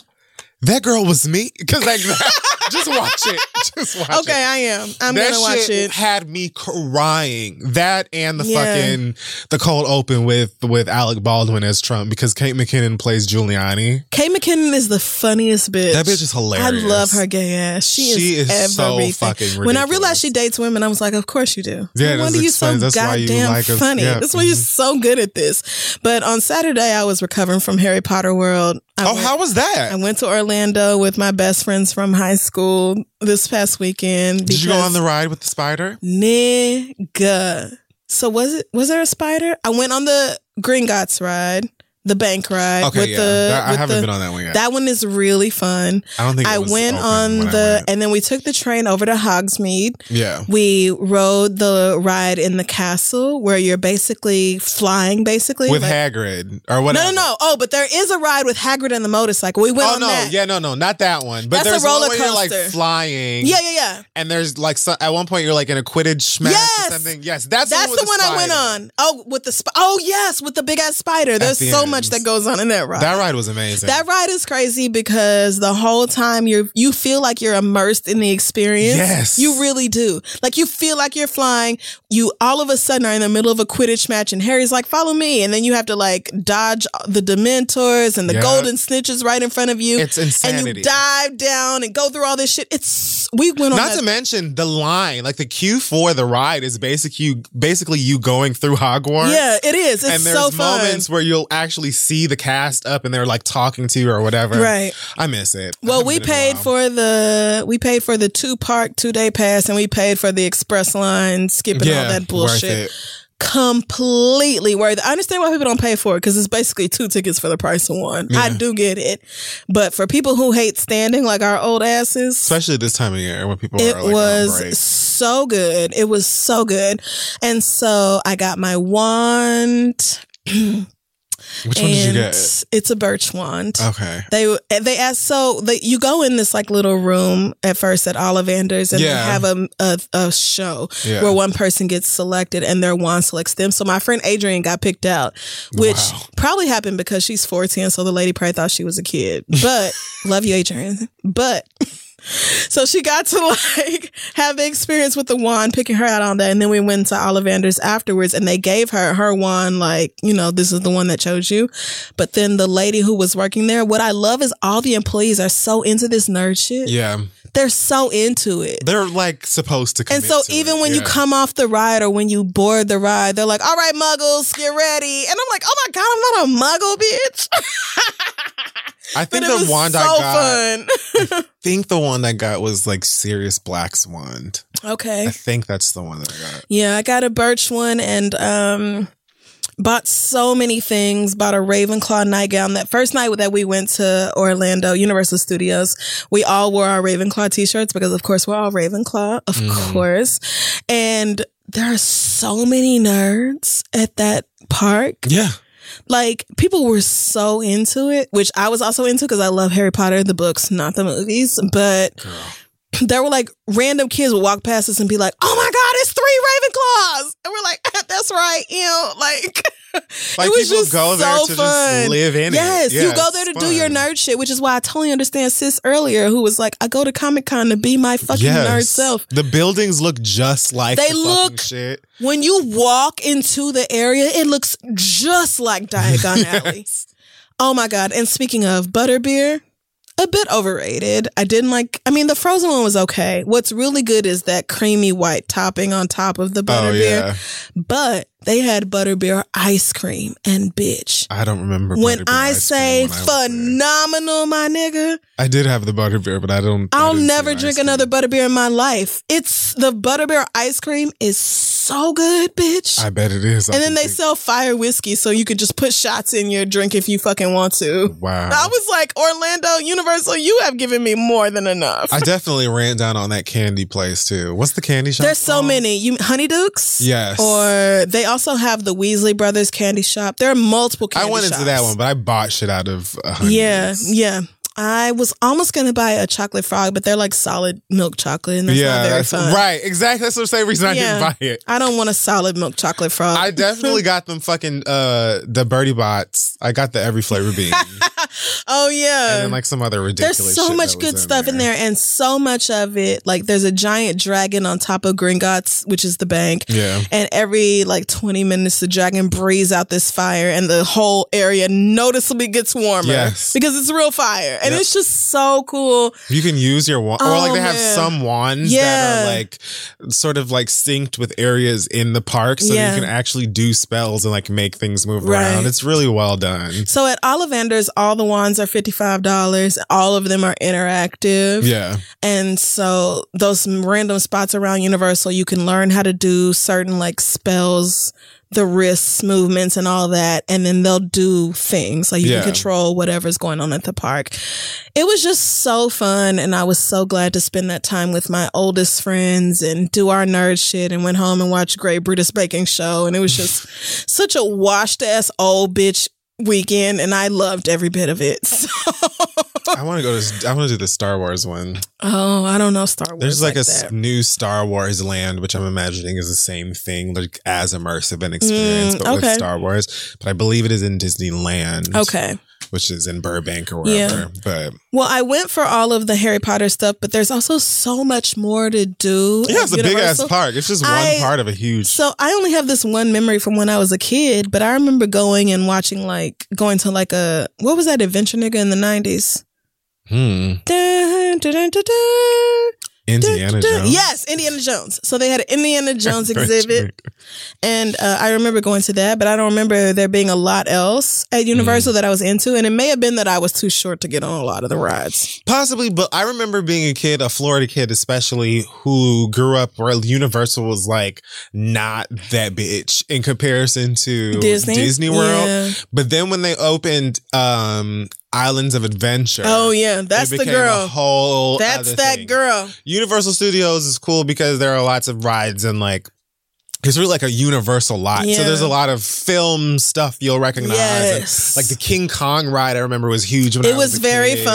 And I think the We went on that. Park. No, Jurassic is an island of Islands of Adventure. There was a Hulk roller coaster. I don't remember which park it was at, That's but that Hulk roller coaster is so good. because there's a Marvel land. yeah, there in is. Islands of Adventure. There is. The Hulk roller coaster is We like did the Spider-Man shit. Spider-Man, my daddy. Superman. Uh, we were in like the newsroom or whatever. Yes. Yes. There's a Spider-Man ride that is very similarly done like the uh, Harry Potter one. Yeah. Where you like move around and there's screens and Yes. it's whatever. Yes. Exactly. I remember going on that like the year that it opened. My dad took us to Islands of Adventure. My parents, we, and my dad loved that ride. Yeah. It was a thing that was like, we were very much here for the kids and maybe we'll find something that entertains us as well. Right. Spider Man was that for my dad. Which was us. Like we were, and there were so many adults there who would who were there to be nerd adults. yeah. But at the same time, plenty of children and and babies and stuff like that. And it would have been ridiculous for us to be mad at the children for being there. But Those theme parks are fun for however the fuck Yeah. old you are, as long as you have the space. And if you're taking your kids there, Yeah. you're in, you know, guardian mode, Right, which is not the same. But if you want to have a good drunk high time with your friends, Disney, it is that. Universal, so Six fun. Flags, what is the one in fucking Ohio? Cedar Point. All of these Ooh, bitches are the shit. And we went to a place. There was a restaurant outside of the park because they have like an area called City Walk. Yeah, that's right outside. Is basically yeah. for the locals. And there's a restaurant called Cowfish, which is a Yeah. terrible name, but it was so fucking Yeah. good. And so we just had a great time, even when we went through like the Dr. Seuss portions of the park. It was like, everything is just really fucking cute. Everything's so on brand. And so I just had so much fun. My wand is my wand is being put up um, with my Ava DuVernay Barbie. That's, it won't be touched. It's, right. It isn't a toy Mhm. like my Drake bottle that I have. Thank, I mean, thank sounds right. Yeah, I'm not giving those things up. They're not toys. You can't play with them. Actually, I had to tell Noah one time, you may not play with my Ava DuVernay Barbie. She's actually not coming out the box. Ever. So figure So, it out, sis. You can look at it from Do something else, my room. nigga. But no. So I had a great time and thank you so much to the staff and everybody at Universal Orlando who made it an incredible experience because Yeah. I will never ever forget it. They work very hard. And they deserve like right. I don't know if that I could deal with that many nerds and entitled rich white people. It's just all day. I don't know that I could do that. I can't even because like you, you and you could possibly be having just the shittiest day ever. Yep. You are surrounded by thousands Yep. and thousands of people who are the most excited they've Living ever their been. fucking dreams, So, like, yes. it's you got to be ready to play. My friend Terry took a video of me walking into Diagon Alley, and you can see me going from like a regular bitch walking around amusement park to being like, "Oh my fucking Beyonce, I am losing my shit," because it is just incredible to walk onto that lot for the first time. It looks just like Diagon Alley. Yeah. It looks just like I dreamed it to be. The attention to detail is insane. It's so good. So if you have the chance to go, especially if you're a Florida resident, so your prices are way, way lower. That's right. way, way lower. I still got my Miami to the point where I was like, I need to rent a mailbox in Miami so I can have a Miami or Florida mailing address for my credit cards so that I can fucking go and because it's, spend a, way less it's, a, it's a reasonable discount. yeah, it is. Whereas if you are out of state and you buy online, like our tickets for the two day, two park, unlimited ride pass was like a little over five hundred dollars. Bitch. And Universal gave us a five dollar discount for booking online. and I was like, bitch, what? we might as well just bought them the day Like, of. what the fuck? What the fuck does five dollars mean when we spent over five hundred to be here? But Florida residents pay in way, way less. So if you live in one of the Florida, few things that used to make me feel good about myself. yeah, I mean, you know, because so few benefits happen to the people of Florida. I but mean, very few. it was such a good time. I had an amazing, I just, you know, sometimes you have those weekends or those times with friends or family or whatever. You just feel like I know where I belong in the world and I am here and I'm around people who truly get me. It was like that. So That's good. thank you, Universal, for making my Harry Potter weekend totally magical because a bitch was doing the absolute most. I got a Ravenclaw nightgown. I so got a golden snitch keychain. My friend gave me a Ravenclaw keychain. I also bought two different journals that have Harry Potter themes. I bought a, a Marauders map coffee mug, and the back of it says, "I solemnly swear I'm up to no good." And I was just like, "Oh my god, I love this bullshit." We went on all them rides at least three times, except the Hagrid one because the Hagrid one didn't have an express lane, so we had to wait in real line for that one. We were disgusted. And that one's like an actual coaster. It is. Yeah. And it's so good because one seat is a motorcycle and the other is like a car The- yeah. seat. And so there was a white boy who was like doing the single ride line. And my friend Adrian had to twist my friend Terry's arm to go on roll- on the roller coaster because she don't like roller coasters. So I was in the like lane by myself, and the white boy got sent to be next to me, and I was like, "I'm getting on the fucking motorcycle. Literally don't care." And it was incredible. You go all the way up this thing, and then when you think you're about to fall off the edge, the roller coaster zooms fucking backwards, and you go backwards a certain ways, and then you stop for a few seconds and you think it's over, and then you drop down, the fucking floor drops out underneath you, and you just drop. It was so fun. I can't wait to go I'm back. Glad you had. I'm going back on my honeymoon, but anyway, how was LA? Um, LA was um Western, and Did you at least get some good drugs? oh yeah, totes. Okay, good. Plenty of that. Good, good, good. I I handle that um how I need to. As I said, I went to a very fun um block party, DJ Behan's block party, and also my friend Jeffrey had like a fitness brunch situation called What is a Muscles and fitness br- Mimosas. We did Oh. CrossFit Oh my god. and then we had brunch.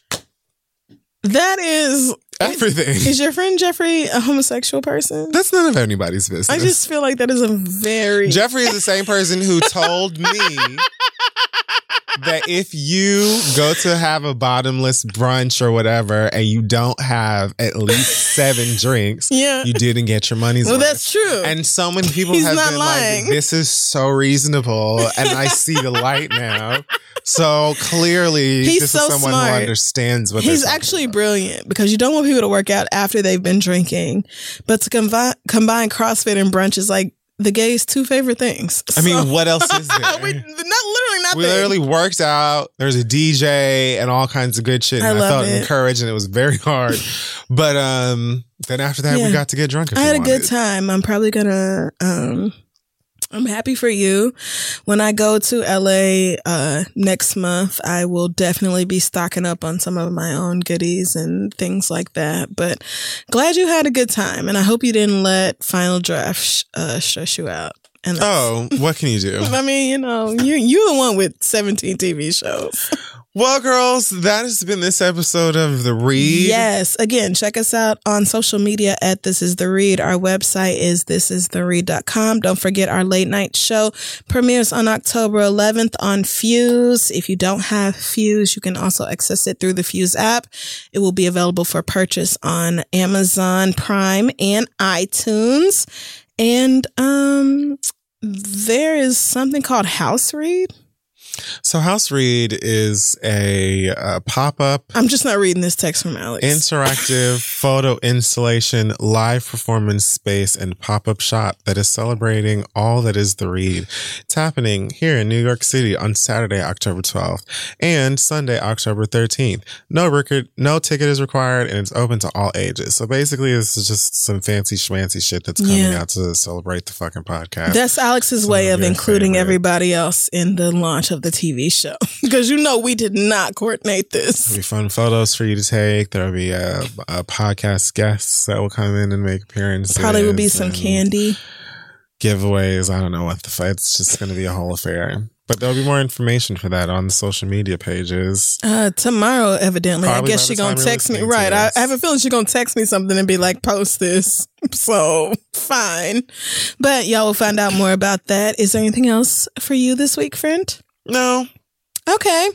Well, in that case, do we have a quote or a memo or anything like that to leave the people with? Or shall we just leave? What you can expect for me to start doing from now on at the end is what I'm going to be calling lessons from the lanai. Playing with your string, your durag strings, because you're really, be- you're on that shit.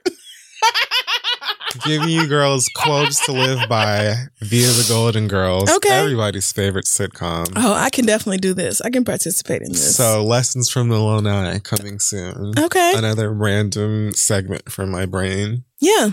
Great. Well, thank you guys so much for listening. We'll be back next Tuesday. Bye. For 25 years, nothing has tasted better after a hard day's work than a Mike's Hard Lemonade. It's because since day one, Mike's has been making lemonade the hard way. We use three kinds of lemons, all handpicked from family farms, then blended to perfection and cold pressed to create the epic hard lemonade you know and love. Mike's Hard Lemonade. Hard days deserve a hard lemonade. Mike's is hard, so is prison. Don't drive drunk. Premium all beverage with flavors. All registered trademarks used under license by Mike's Hard Lemonade Company, Chicago, Illinois.